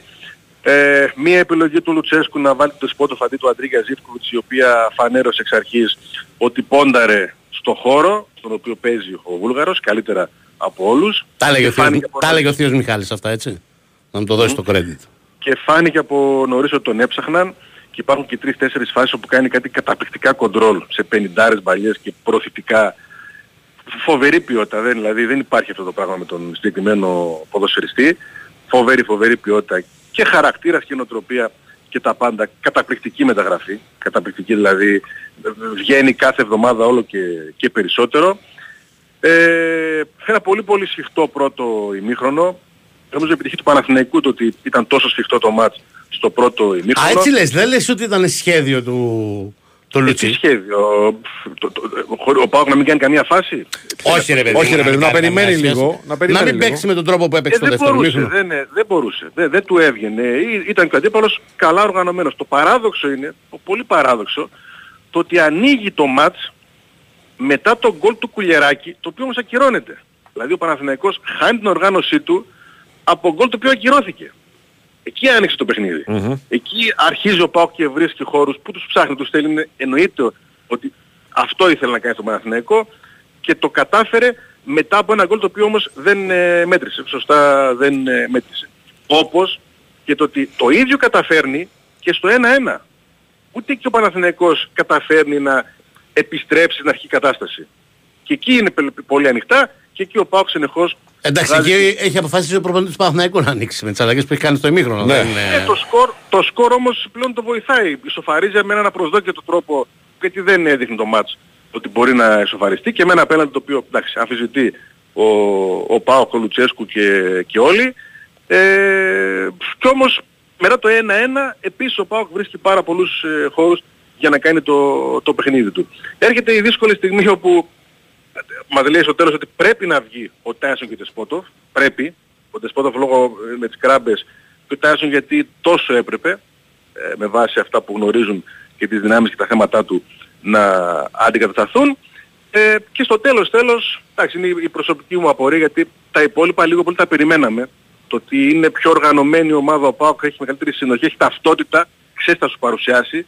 Σε αρχή τον Παναθηναϊκό που έχει αλλάξει τόσα πολλά πράγματα, ε, το ότι ο ΠΑΟΚ κινδύνευσε να μην κερδίσει αυτό το παιχνίδι. Αυτό είναι το, το, το μάθημα, αυτό είναι το ίσως. Γιατί άμα γίνει 2-2, Ε, ποιος ξέρει τι άλλο θα ακούγαμε. Αυτό συνέβη περισσότερο Δημήτρη γιατί ήταν αφελής ο Πάοκ στις συνθήκες που δημιουργήθηκαν. Ήταν περισσότερο αφελής από όσο Ναι, έβρεπε. γιατί δεν έφτασε σε τρίτο γκολ εννοείς. Ναι, Εκεί ναι. είναι η αφέλεια. Ε, ναι, ναι, Ναι, ναι. ναι. ναι. Ναι. Και στο τέλος ε, σε οργανωμένη δική του άμυνα δέχτηκε τόσες μεγάλες φάσεις από δύο αμυντικούς του, του Παναθηναϊκού. Τέλος πάντων η νίκη μετράει ήταν το πρώτο ντέρμπι από μια σειρά πολλών, πολλών μεγάλων μάτς που έχει ο Πάοκ από εδώ και, και πέρα. Θα δώσει μεγάλη αυτοποίθηση το αποτέλεσμα. Ο τρόπος θα ξεχαστεί πολύ γρήγορα το πώς κέρδισε ο Πάοκ με 2-1 ε, ίσως και όχι με μεγαλύτερο σκορ. Ε, μια ομάδα η οποία πλέον ε, πρέπει να διαχειριστεί, ξέρω εγώ, τον Ζήφκοβιτς στο πάγκο. Μια ομάδα η οποία πρέπει να βγάλει τον Δεσπότο Φαλαγή. Ε, μια ομάδα που έχει ε, ευχάριστο πονοκέφαλο από εδώ και πέρα. Ο Λουτσέσκο που πρέπει να πούμε ότι είναι άρρωστος, με σοβαρό πρόβλημα βροχίτιδας, ε, εδώ και αρκετές μέρες, ήταν στο νοσοκομείο το Σάββατο, ε, κατάφερε και έμεινε όρθιος και για να κουτσάρει την ομάδα του ε, παρά τα σοβαρά προβλήματα υγείας που, που είχε.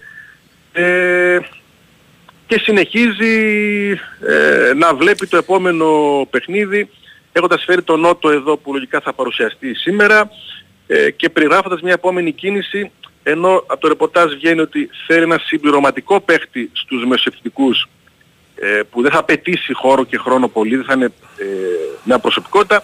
Ο Λουτσέκ του περίγραψε αλλιώς Μμμ. ότι αν δεν βρούμε κάποιον με άλλα χαρακτηριστικά από αυτά που έχουμε, ίσως και πιο ποιητικό, ας μην τον πάρουμε και, και καθολου Θα δούμε που θα βγάλει αυτό, η αναζήτηση συνεχίζεται. Εντάξει, πολλές μέρες δεν υπάρχουν. Μπορεί πράγματι το ΠΑΟΚ και να μην πάρει ε, άλλον ε, ποδοσφαιριστή. Ε, αφού και ο Μάρκος Αντώνιο είναι πλέον ο έκτος μεσοεπτικός εκεί στο 10 που τον, ε, που τον χρησιμοποιεί. Ναι. Πρώτη Και αυτό διαρροή- δείχνει ότι όλο και περισσότερο θα παίρνει χώρο στα άκρα ο Κωνσταντέλιας. Ναι, ναι, ε, πιθανότατα. Ε, από το γραφείο τύπου κάτι που δεν συνηθίζεται ε, σχόλιο για τη διαιτησία και ας πούμε μια κίτρινη κάρτα στον αρχιδιετή ότι αν συνεχίσει έτσι με τέτοιους διαιτές θα αποσύρουμε την ε, εμπιστοσύνη μας. Ε, μια και δεν είναι ευχαριστημένο από το επίπεδο διαιτών που έρχονται το τελευταίο διάστημα ε, και αρκετό κόσμο και Υπάρχει στο τέλος- κάποιο σχόλιο από τον ΠΑΟΚ για αυτό που ζήτησε ο Άρης και η ΚΕΔ το έκανε αποδεκτό Για τους Έλληνες διαιτητές. για τους Έλληνες διαιτητές. Δηλαδή Όχι. το Άρης ΠΑΟΚ θα γίνει ή μπορεί να γίνει με Έλληνα διαιτητή; Όχι, δεν, δεν ξέρω, όχι. όχι. Ε, δεν ξέρω αν μπορεί να συνεχίσουν κι άλλοι αυτό το κομμάτι. Πάντως, ε, ο, ο Πάοκ χθες έβγαλε αυτήν την ανησυχία για το επίπεδο των ξένων διαιτών που έρχονται, θεωρώντας ότι σε ένα ακόμη παιχνίδι ο αντίπαλος ε, παίρνει σφυρίγματα με αποκορύφωμα το πώς ε, ο Γεντβάη τελείωσε το μάτσο με χωρίς κίτρινη κάρτα. Ναι, αυτό είναι μια με κουβέντα. τόσα Για το, φάουλ. για το πέναλτι όμως νομίζω Δημήτρη δεν μπορεί να γίνει και πολλή κουβέντα. Τι να σου πω ο τώρα. Πάοκ Και ο, Πάο- και ο Πάοκ έτσι όπως τη σηκώνει την κουβέντα. ε, ο Πάοκ λέει ότι δεν έπεσε από αυτό. Φαντάζομαι δεν λέει ότι παιδιά, δεν υπάρχει ένα λεπτό, επαφή. Ένα λεπτό. Καλά έπεσε αλλού για αλλού έπεσε. Έπεσε δηλαδή αλλού πατήθηκε αλλού έπεσε. Το έκανε αυτό και πολύ είναι το θεατρικά. επιχείρημα. Το έκανε πολύ εντυπωσιακά. Το έκανε. Ένα αλλά λεπτό, ρε είναι παιδιά, όμως. Αυτά τα πατήματα Ε, τα μα οποία, ναι, αυτό. το VAR τα Μια βλέπει. πρώτη φορά δηλαδή έχει δοθεί τέτοιο πέναλτι. Για να σηκώνει και ο Σδόρος. Το συνδύασε και με προηγούμενα. Δηλαδή ο Λουτσέσκο αναφέρθηκε και στον Ατρόμ του Παναθηναϊκού. Το Να. συνδυάσε και Ναι, με- συγγνώμη, επειδή λοιπόν αναφέρθηκε ο Λουτσέσκου σε αυτό, ο Αζεβέδο έχει βγάλει το, χέρι, του, το χεράκι του και έχει κοπανίσει τον Ιωαννίδη. Δεν κατάλαβα δηλαδή. Και γιατί ασχολείται ο Λουτσέσκου με το, με το παιχνίδι Παναθηναϊκός Ατρόμητος. Τι τον ενδιαφέρει με τον τον, Λουτσέσκου; με τον κάθε αντίπαλο, με το πρωτάθλημα ασχολείται. Όχι, ασχολείται. Είναι ανταγων- είναι Εγώ λέω ότι ανταγωνιστής ασχολεί, ο Λουτσέσκου ασχολείται Και κακώς. επιχειρηματολογεί με την άποψή του. Ενώ είναι μια χαρά η ομάδα του. Ε, την θεωρητικώς εκνευρίζει χωρί ασχολείται- λόγο. Ασχολείται γιατί θα βρω τον Παναθηναϊκό μπροστά ενώ θα μπορούσα να βρω το Έχει- Περιστέρι. Ναι, εντάξει, θεσμό τώρα. Ε, Ε, κάνει την κριτική και τη σύγκριση. Τι παίρνουμε εμείς, τι παίρνουν οι άλλοι. Ρε εσύ Δημήτρη, αυτό το πράγμα γίνεται σιγά σιγά. Ε, Πώς το λένε, γίνεται καραμέλα αυτό το πράγμα. Δηλαδή, έχει Και μπορεί να είναι σηκώσει. πραγματικότητα όμως. Δηλαδή δεν είναι και Να κάποιο- είναι πραγματικότητα, μάλιστα. Δηλαδή, συγγνώμη, αν η ίδια φάση γινόταν αντίστροφα Δεν ξέρω. και δεν το ξέρω. παίρνει το πέναλτι ο Πάοκ, δεν θα κάνει φασαρία ο Λουτσέσκου. Δεν ξέρω. Δεν ξέρω. Δηλαδή, Εγώ ξέρω ε, πάντως. Έχουμε φέτος... Εγώ ξέρω ότι την τελευταία ψαχνόμαστε να χρονιά κάνουμε φα- φασαρία αυτό. 10, 10 πέναλτι τα οποία παίρνουν ομάδες χωρίς να έχουν καν κατοχή μπάλας. Δηλαδή έχουμε φτάσει σε άλλο επίπεδο με το VAR. Τι εννοείς; Ούτε καν κατοχή μπάλας. Ναι, μα χθες όμω. Εχθέ δεν είναι αυτή η καταφέρνουν φάση. οι εξε- Ένα οι λεπτό, επιτιθέμενοι Δημήτρη. να Ε, κερδίσουν Ένα λεπτό, πέναλτι. Δημήτρη. Χθες δεν είναι η φάση όμως. Και απλά τα Και κάνει. ο Και Έτσα επειδή, πάει επειδή και πλέον. ο Έτσα έκανε. Επειδή πλέον. Αν ήμουν Επειδή δεξιβάρος, πλέον. εγώ θα ε, Ένα λεπτό. Επειδή Έτσι πλέον. προσπαθούσα να το πάρω τώρα. Επειδή πλέον στο γήπεδο, το γήπεδο είναι άδειο και ακούμε τα πάντα, ο Πάοκ το έχει κάνει σύστριγκλο από τη φάση εκεί και μετά, που είναι μια φάση που φαίνεται ξεκάθαρα το replay ότι ο Τάισον στην προσπάθεια του να μαρκάρει τον Μπακράτο τον πατάει. Το τραβάει, το τραβάει.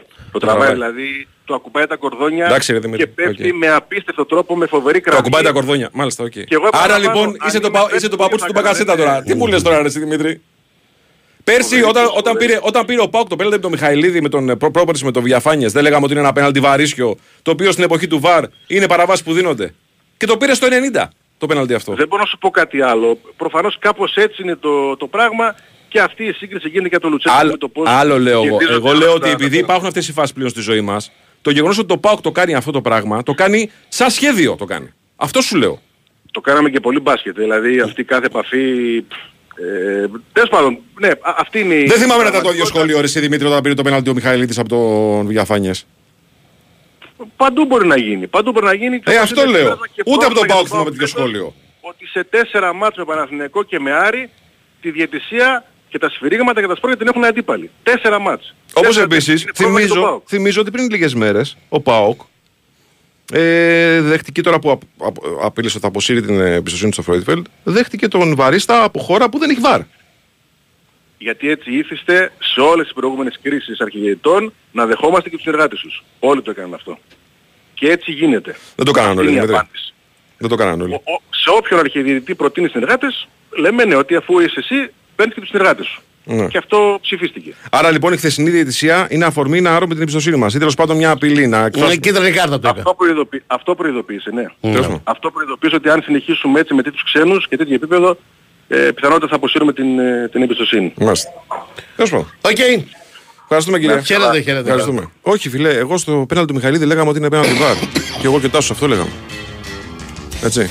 Ναι, Αυτό λέγαμε. εγώ μπορώ να τις καταλάβω τις διαφωνίες, αλλά αυτή η διαφωνία σου να έχει να κάνει με τον τρόπο λειτουργίας του VAR. Δηλαδή να ζητήσει ένα άλλο πλαίσιο. Ναι, Από όχι τη όμως, στιγμή που έχουμε όχι βάλει όμως, το α- βάρ στη ζωή όχι μας- όμως έτσι στα δικά Όχι, μας όχι, έτσι αυτό στα λέω. δικά τους ε, Από δεν τη στιγμή γίνεται. που έχουμε βάλει το βάρ στη ζωή μας, δεν μπορεί ο βαρίστα αφού βλέπει το πάτημα να κρίνει. Ε, βέβαια. Και εγώ λέω ότι μπορεί ο Παγκασέτα να μην έχει Καλά, πέσει ο αυτό. Πάοκ έκανε ολόκληρη φασαρία, φίλε, στο πρώτο γύρο. Ναι. Για ένα γκολ που μπήκε τρία δευτερόλεπτα αφού είχαν εκπνεύσει καθυστερήσεις. Και έλεγε ο Φώνας Λουτσέσκου ότι το γκολ είναι εκπρόθεσμο. Λες και παίζουμε μπάσκετ. Ναι, ναι. Εντάξει, αυτό το πράγμα δηλαδή, κάποια στιγμή όμως γίνεται και εκνευριστικό, συγγνώμη. Και κάνει κακό στην ομάδα. Χθες το, ε, εσύ το είπες, ο Μπάμπα από, τις, Ναι, ναι. ε, από τη- το πανικό που γινόταν στον πάγκο έχει, φα, έχει, φα, έχει γίνει έξαλλος για ένα φάλο το οποίο ήταν. Ε, τι να σου πω τώρα. Τέλο πάντων. Είναι θέμα λογικής. Λοιπόν, πάμε να δούμε ποιος προπονητής έμεινε στην Αγγλία. Ναι, λύσαξε με τον Αρτέτα. Ε, αφού το γράφει σπορ, τι να μην το πούμε. Ναι. Ότι θα φύγει γιατί έχει την πίεση στην, Μπαρτσελ... στην Άρσεν να πάει στην Παρσελώνα. Ναι. ε, ωραίο, ωραίο. Ωραίο. Χρήστο Δραγόπουλο είναι μαζί Καλημέρα, μας. σας, καλημέρα, σας, κύριε. Έλα ρε, καλημέρα. Καλημέρα, καλημέρα. Μετά την ανακοίνωση της Παρασκευής, λες ότι οι πιθανότητες της Λίβερπουλ για κατάκτηση του αθλήματο αυξήθηκαν; Ε, Εγώ στην αρχή πίστευα ότι θα μειωθούν. Βλέπω από τη- γιατί αυτό και το κομμάτι που έγραψα είπα ότι το timing είναι μάλλον κακό. Φαίνεται ότι το timing τους χαλιβώνει με δεδομένο ότι μένει εκεί κατάλαβες του Ναι. η, η συζήτηση για τη Liverpool έχει να κάνει με δύο άλλες αντίστοιχες σοκ παρετήσεις του παρελθόντος. Πρέπει να πηγαίνεις πάντα με τον ίδιο οργανισμό όπως αντιδράς στις, α, σε αυτές τις περιπτώσεις. Κατάλαβες, δεν πάει να το κρίνεις με την Barcelona, με τη United, με την Arsenal. ή με- Τους Άγγλοι ήταν μέσα στο καλοκαίρι του 1974, εντελώς ξαφνικό. Ε, η εποχή όμως έριαζε με το να αναλάβει ο βοηθός ενός προπονητής. Συνήθως έτσι συνέβαινε γιατί τότε όλοι οι προπονητές μέναν 10, 15, 18 χρόνια Ναι, ναι. στις ομάδες. Άλλωστε μην ξεχνάμε πως εκείνη την εποχή έχουμε ακριβώς ε, το ίδιο καλοκαίρι την ιστορία Brian Clough, διάδοχος Don Rev μετά από 15 χρόνια, ονοματάρα και έφυγε σε 44 μέρες. έτσι. Ναι. Δεν ήταν η εποχή να πας να πάρεις έναν άλλο προπονητή. Το αφήνουμε λοιπόν στην άκρη. Είναι πολύ πίσω και πολύ άλλο το ποδόσφαιρο αν θέλεις. Δηλαδή δεν άλλαζες ε, κάθε 6 μήνες, κάθε ένα χρόνο όλη την ομάδα σου κτλ. Το 91 του Νταλγκλής, γεια σας φεύγω, φεύγω και μέσα στον επόμενο 1,5 μήνα η Liverpool τους 5 βαθμούς που είχε διαφορά την Arsenal ήδη τους είχε χάσει στους 2,5 μήνες είχε μείνει 5 βαθμούς πίσω και έχασε το πρωτάθλημα παρότι η επιλογή. Εδώ λοιπόν ο Κλόπ είναι εδώ και θα είναι μέχρι το Μάιο εδώ. Ίσως λοιπόν το timing τελικά ε, έτσι όπως το είπε ο ίδιος βέβαια στις, ε, ό- όσο προχωράγε η μέρα μαθαίναμε και περισσότερα πράγματα έτσι. Είπε ότι το Νοέμβριο το είπε στη διοίκηση. Σιγά σιγά λέει κάποια στιγμή ένα-δύο παίκτες με είχαν ρωτήσει. Ε, ξέρεις, άμα αρχίσεις και το λες αυτό και σε έναν παίκτη πλέον, στα πολιτήρια των 25 παικτών σήμερα 28, δεν θα μείνει κρυφό. Ναι. Και εγώ νομίζω πιθανώς ότι... οι διαρροές θα ήταν χειρότερες πια. Ναι, και εγώ νομίζω ότι δεν, δεν, δεν είναι και το timing το έχει επιλέξει ο ίδιος. Δηλαδή θέλει να το πει τώρα. Ναι, καλά, προφανώς Ναι, είναι επιλογή. Θέλει να το πει τώρα. Ναι, όχι, δεν είναι ξεκάθαρο τι θέλει να το πει. Το θέμα είναι, λέγαμε, σου και πάλι, εγώ το λέω ε, ε, παίρνοντας, όχι δεν παίρνω πίσω, γιατί στο τέλος της χρονιάς θα το ξυρίσουμε το γαμπρό και θα ξέρουμε, αλλά η πρώτη αντίδραση δείχνει ότι θα συσπειρωθεί όλο το σύστημα. Έτσι. Ε, για τον Αρτέτα τώρα που αναφέρεται, το αναφέρει Sport, άρα αυτομάτως μειώνεται η σοβαρότητα. της συζήτησης. Ε, δε- δε- Δηλαδή πραγματικά έχω τρελαθεί με τους Ισπανούς δημοσιογράφους. Έχω απογοητευτεί με τους Ισπανούς δημοσιογράφους. Ναι. Ε, ο Αρτέτα ο ίδιος είπε και ο ίδιος και ότι ε, ε, ρωτήστε λέει και όποιον θέλετε από τους βοηθούς μου δεν υπάρχει καμία συζήτηση τώρα αυτή τη στιγμή δηλαδή και ναι αυτό που είπε ο Μιχάλης δηλαδή δεν θα αντέξει την πίεση ας πούμε που σου έχουν βάλει Πρόσεξε τώρα επίσης, ο Αρτέτα έχει φτιάξει ήδη ένα πράγμα που τρία χρόνια αρχίζει και λειτουργεί. Το βλέπουμε, πέρυσι το είδαμε. Φέτος το ξαναβλέπουμε. Εγώ δεν σου λέω θα γίνει. Υπάρχει μια City στη συζήτηση και υπάρχει μια Liverpool που τώρα λόγω και της ιστορίας αυτής που συζητάμε με την μπορεί στο τέλος της χρονιάς να είναι η Liverpool και να μην είναι η Arsenal. Έρχεται το καλοκαίρι. Για σκέψου αυτή τη στιγμή ο Αρτέτα γιατί να πάει να ξαναμπεί σε μια διαδικασία. Ρε παιδί μου, Πρέπει μπορεί, να πας ε, εγώ δεν αποκλείω στην να πάει. Μπαρσελόνα. Είναι η Μπαρσελόνα, Και- και πρέπει εγώ να σου δεν κάνει αποκλείω μια να πάει. πρόταση. Είναι η Μπαρσελόνα, Αλλά όχι ότι θα πάει όπως εκεί και και δεν αν το αντέχει την κάνεις. πίεση στην Arsenal και θα πάει στην Μπαρσελόνα. Ναι, δηλαδή. από, την άλλη, από την άλλη, το ερχόμενο καλοκαίρι η Arsenal, ακόμα και αν φέτος δεν είναι η χρονιά της, που σου λέω και πάλι έτσι όπως είναι το πράγμα, έτσι, βλέποντας τη City πως αρχίζει και κερδίζει παιχνίδια ακόμα και σε μάτς που δεν τρελαίνει με την απόδοση. Μπορεί προχθές να έπαιξε μονότερμα τότε να αλλά δεν τρέλανε με καμία απόδοση. Το βρήκε τον γκολ. Το βρήκε τον γκολ. Το κέρδισε το μάτς εκεί που δεν είχε σκοράρει καν. Το κέρδισε το μάτς. Τη βλέπεις με τη Newcastle. Δηλαδή νιώθεις ότι η City είναι ικανή Μμμ. Ό- ό,τι και να συζητάμε από τους υπόλοιπους, στα τελευταία 25 μάτια ας πούμε, που έχει σεζόν να κάνει 22 νίκες. Ε, η Arsenal, η Liverpool από την άλλη πλευρά θα έχει αυτή τη συναισθηματική φόρτιση που θα την πάει. Άλλωστε την Κυριακή είναι ένας μικρός τελικός για την Arsenal. Arsenal Liverpool. Και για τις δύο ομάδες είναι ένας μικρός τελικός. Ναι. Ε, αλλά ο Αρτέτα σου λέω εγώ το καλοκαίρι δεν είναι πιο πιθανό να πει τώρα εδώ η Arsenal με τη Liverpool που δεν ξέρουμε πώς θα είναι η επόμενη της μέρα, αυτός που θα έρθει, πώς θα προσαρμοστεί, πώς, πώς, πώς. Και με τη City αν έχει πάρει ξανά ακόμα ένα τίτλο, ακόμα και αν τον έχει χάσει η City. Δεν είναι πιο λογικό να πει εγώ στην Arsenal τώρα θα κάνω την ολοκλήρωση του κύκλου μου ζητώντας δυο μεταγραφές που θα τις πάρουν. Ε, δεν ξέρω. Απ' την άλλη λες, σωστά το λες. Είναι η Μπαρσελώνα, είναι ένας άνθρωπος που είναι μεγαλωμένος, είναι Ισπανός, είναι μεγαλωμένος μέσα στη λογική. Βέβαια, Είναι στην η κουλτούρα της, Μπαρσελόνα ε, και η ναι. Ρεάλ, ε, βέβαια. Και κάπου στο βάθος, ναι. Ένας Ισπανός μεγαλώνοντας δεν είναι η Ρεάλ και η Βαρσελόνα οι δύο τόπου δουλειές που μπορεί να σκεφτεί. Για έναν άνθρωπο ή να παίξεις, έτσι, ή να ε, κουρτσάρεις. Ναι. Τι να σου πω. Τώρα, στα προφανώς. υπόλοιπα πολύ γρήγορα, προσέξτε να δείτε τι γίνεται. Επηρέασε ή δεν επηρέασε τον Αλόνσο και τη Leverkusen το 0-0 με την Gladbach τώρα που είδαμε προχθές. Όλοι πάλι συζήτηση. Δηλαδή, εδώ έχουμε να κάνουμε και με πα- παράπλευρες απώλειες. Δηλαδή, στη, στη Leverkusen θα ρωτάνε ήδη προχθές όλοι οι συνέντευξεις τύπου του Αλόνσο ήταν οι ερωτήσεις που του κάνανε για τον uh, Κλόπ τη Για τη Liverpool Liverpool. και αν θα φύγει. Ναι. Ε, σε- ε, εγώ σου λέω λοιπόν τα πολιτεία της Liverpool μπορεί να χαλιβδώσουν τώρα με αυτή την ιστορία. Της Leverkusen μπορεί να ε, εκεί και να αποδιαργανωθούν. Γιατί κάποιος θα σου πει και άμα αυτός φύγει και εμείς με αυτόν παίζουμε τώρα έτσι και ο επόμενος εμένα θα με θέλει. Ναι. Εγώ ο- αν θα πάει εκεί εμένα θα με πάρει μαζί. Ξέρεις, όλο αυτό δεν θέλει πάρα πολύ. Όχι, όχι, όχι. Δεν θέλει. Δύο Αποσανατολίζει, βέβαια. Έπαιξε μου λέει, ε, μου λέει κάποιος, όχι δεν είναι έτσι, δεν έπαιξε καλά. Παιδιά έπαιξε καλά. Αυτό το μάτς πριν γίνει αυτή η συζήτηση, υποθετικό είναι. Εγώ θα το βλέπα ένα 3-1 για τη Leverkusen, έτσι όπως είναι η Leverkusen φέτος. Έμεινε στο 0-0, έμεινε. Χαθήκαν οι δύο βαθμοί, χαθήκαν οι βαθμοί. Ε, μπορεί όλο το πράγμα να κάνει απανοτές. Τώρα, ο Τσάβη τώρα που συζητάμε, αυτό που πάθε από την Villarreal, sorry ρε παιδιά, τη Villarreal τη βλέπουμε όλη τη χρονιά φέτος. Την είδαμε και ακόμα και θα Ναι, την δούμε τον ανεξήγητο. Παναθηναϊκό. Ανεξήγητο, ναι. Ε, τώρα τέσσερα γκολ τη Villarreal δεν τρώζει αδερφάκι. μου. Συγγνώμη δηλαδή. Ναι, ναι, ναι. Και όχι να τη το γυρίσεις από 0-2-3-2. Δεν γίνεται, δεν γίνεται. Αυτό είναι που δεν γίνεται. Δεν γίνεται, δεν γίνεται. δεν Ναι, γίνεται. δεν Δηλαδή γίνεται, δεν στράβωσε, δεν μπήκαμε καλά, φάγαμε δύο γκολ, δεν μπορέσαμε να το γυρίσουμε ποτέ. Όχι, πάει και δεν έρχεται. δεν γίνεται, δεν γίνεται. Δεν γίνεται. Τώρα στα υπόλοιπα πολύ γρήγορα. Και που πίσω είδαμε, πολύ, πολύ σοφά είπε ένας φίλος. Ναι. Ε, κύριε Τσάβη, δεν θέλετε να μπείτε εμπόδιο στην Παρσελόνα, φύγετε τώρα.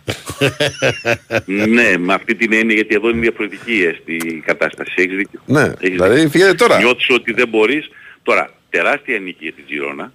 Γιατί Μμμ. φανταστώ όλο αυτό που γίνεται γύρω γύρω και η συζήτηση, η Real έχει κερδίσει το μάτς την προηγούμενη μέρα, το 1-2 κτλ. Και εσύ πας και κερδίζεις, δεν είναι καθόλου εύκολο το ματσάκι αυτό, μες στο Βίγο, 0-1. Ε, αντίθετα με το στυλ της Τζιρόνα της φετινής, που συνήθως τα παιχνίδια της είναι 3-2, 4-3, 0-1, 0-1. Έτσι πρέπει να μάθει τώρα να κερδίζει παιχνίδια, αν είναι να μείνει στο κόλπο. Ε, στην Αγγλία είχαμε τις άσχημες σκηνές στο West Brom Wolves, θυμίσε εντελώς δεκαετία. Μετά από πάρα πολλά χρόνια έτσι, τέτοιες σκηνές. Ε, Ναι, ρε, εσύ, τι πολύ κουλό ήταν αυτό. άσχημα. Πολύ άσχημα. Είναι τρομερή η κόντρα μεταξύ τους. Είναι η πρώτη νίκη από το 97 που κάνει εκεί πέρα μέσα η Wolves. Αχα. Είναι τρομερή η κόντρα μεταξύ West Brom και Wolves. Δεν το περι... ε, ευνηδιάστηκε ακόμα και η ίδια η αστυνομία. Βέβαια το γεγονός ότι μέσα σε 10 λεπτά είχαν βάλει την αστυνομία στα μέρη που έπρεπε, είχαν πάει οι παίκτες μέσα, είχαν αποφασίσει ότι το μάτσα ξαναγίνει και θα ολοκληρωθεί, αυτό είναι υπέρ τους. Έτσι, οι αντιδράσεις τους, τα αντανακλαστικά τους.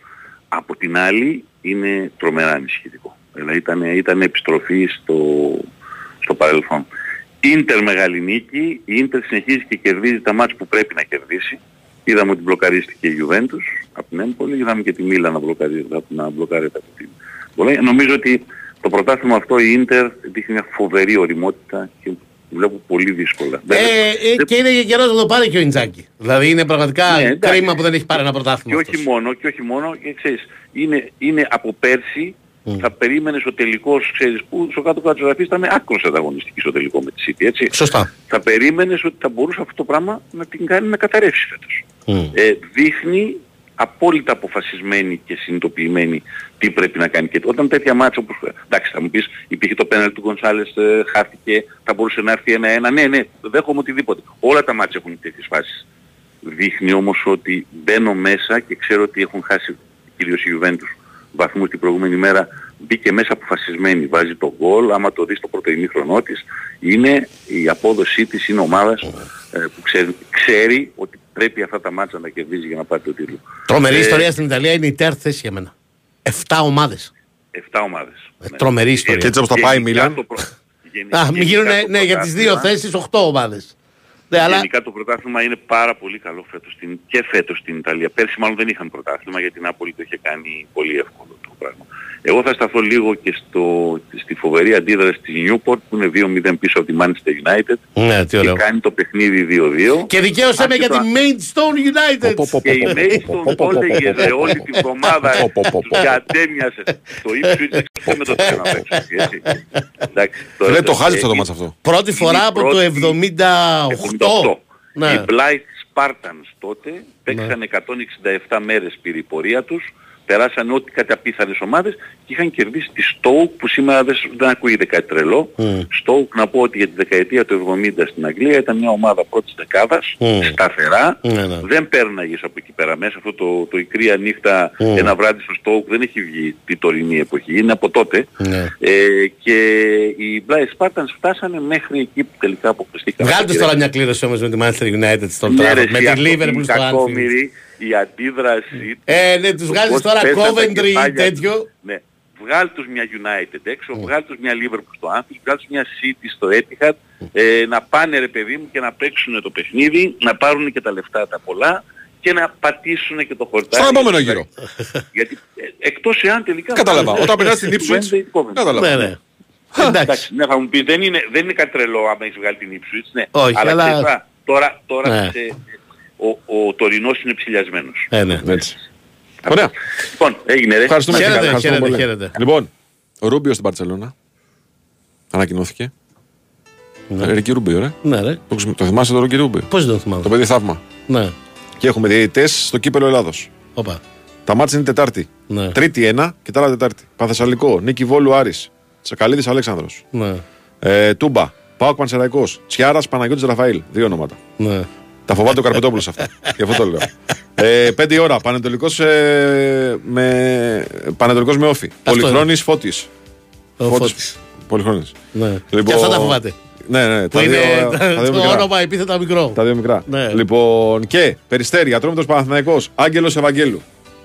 Εγώ θυμίζω Ναι. ότι έχει καταθέσει ο Άρης για έτοιμα όλα τα μάτια να γίνουν με Έλληνε διαιτητές Ναι. και ο Ατρόμητος ζήτησε Ναι. την προηγούμενη εβδομάδα Ναι. να γίνουν τα παιχνίδια του και μάλλον αυτό το μάτι του κυπέλου με ξένους διαιτητές. Τον Άρη τον ακούσαμε, τον Ατρόμητο όχι. Ναι. Το, το καταθέτω εδώ στην κουβέντα μόνο και πάμε παρακάτω. Λοιπόν, να φύγουμε. Χαίρετε. Γεια σας, τα λέμε tomorrow. Ακολουθούν Αντώνης Πανούτσος, Αντώνης Καρπετόπουλος.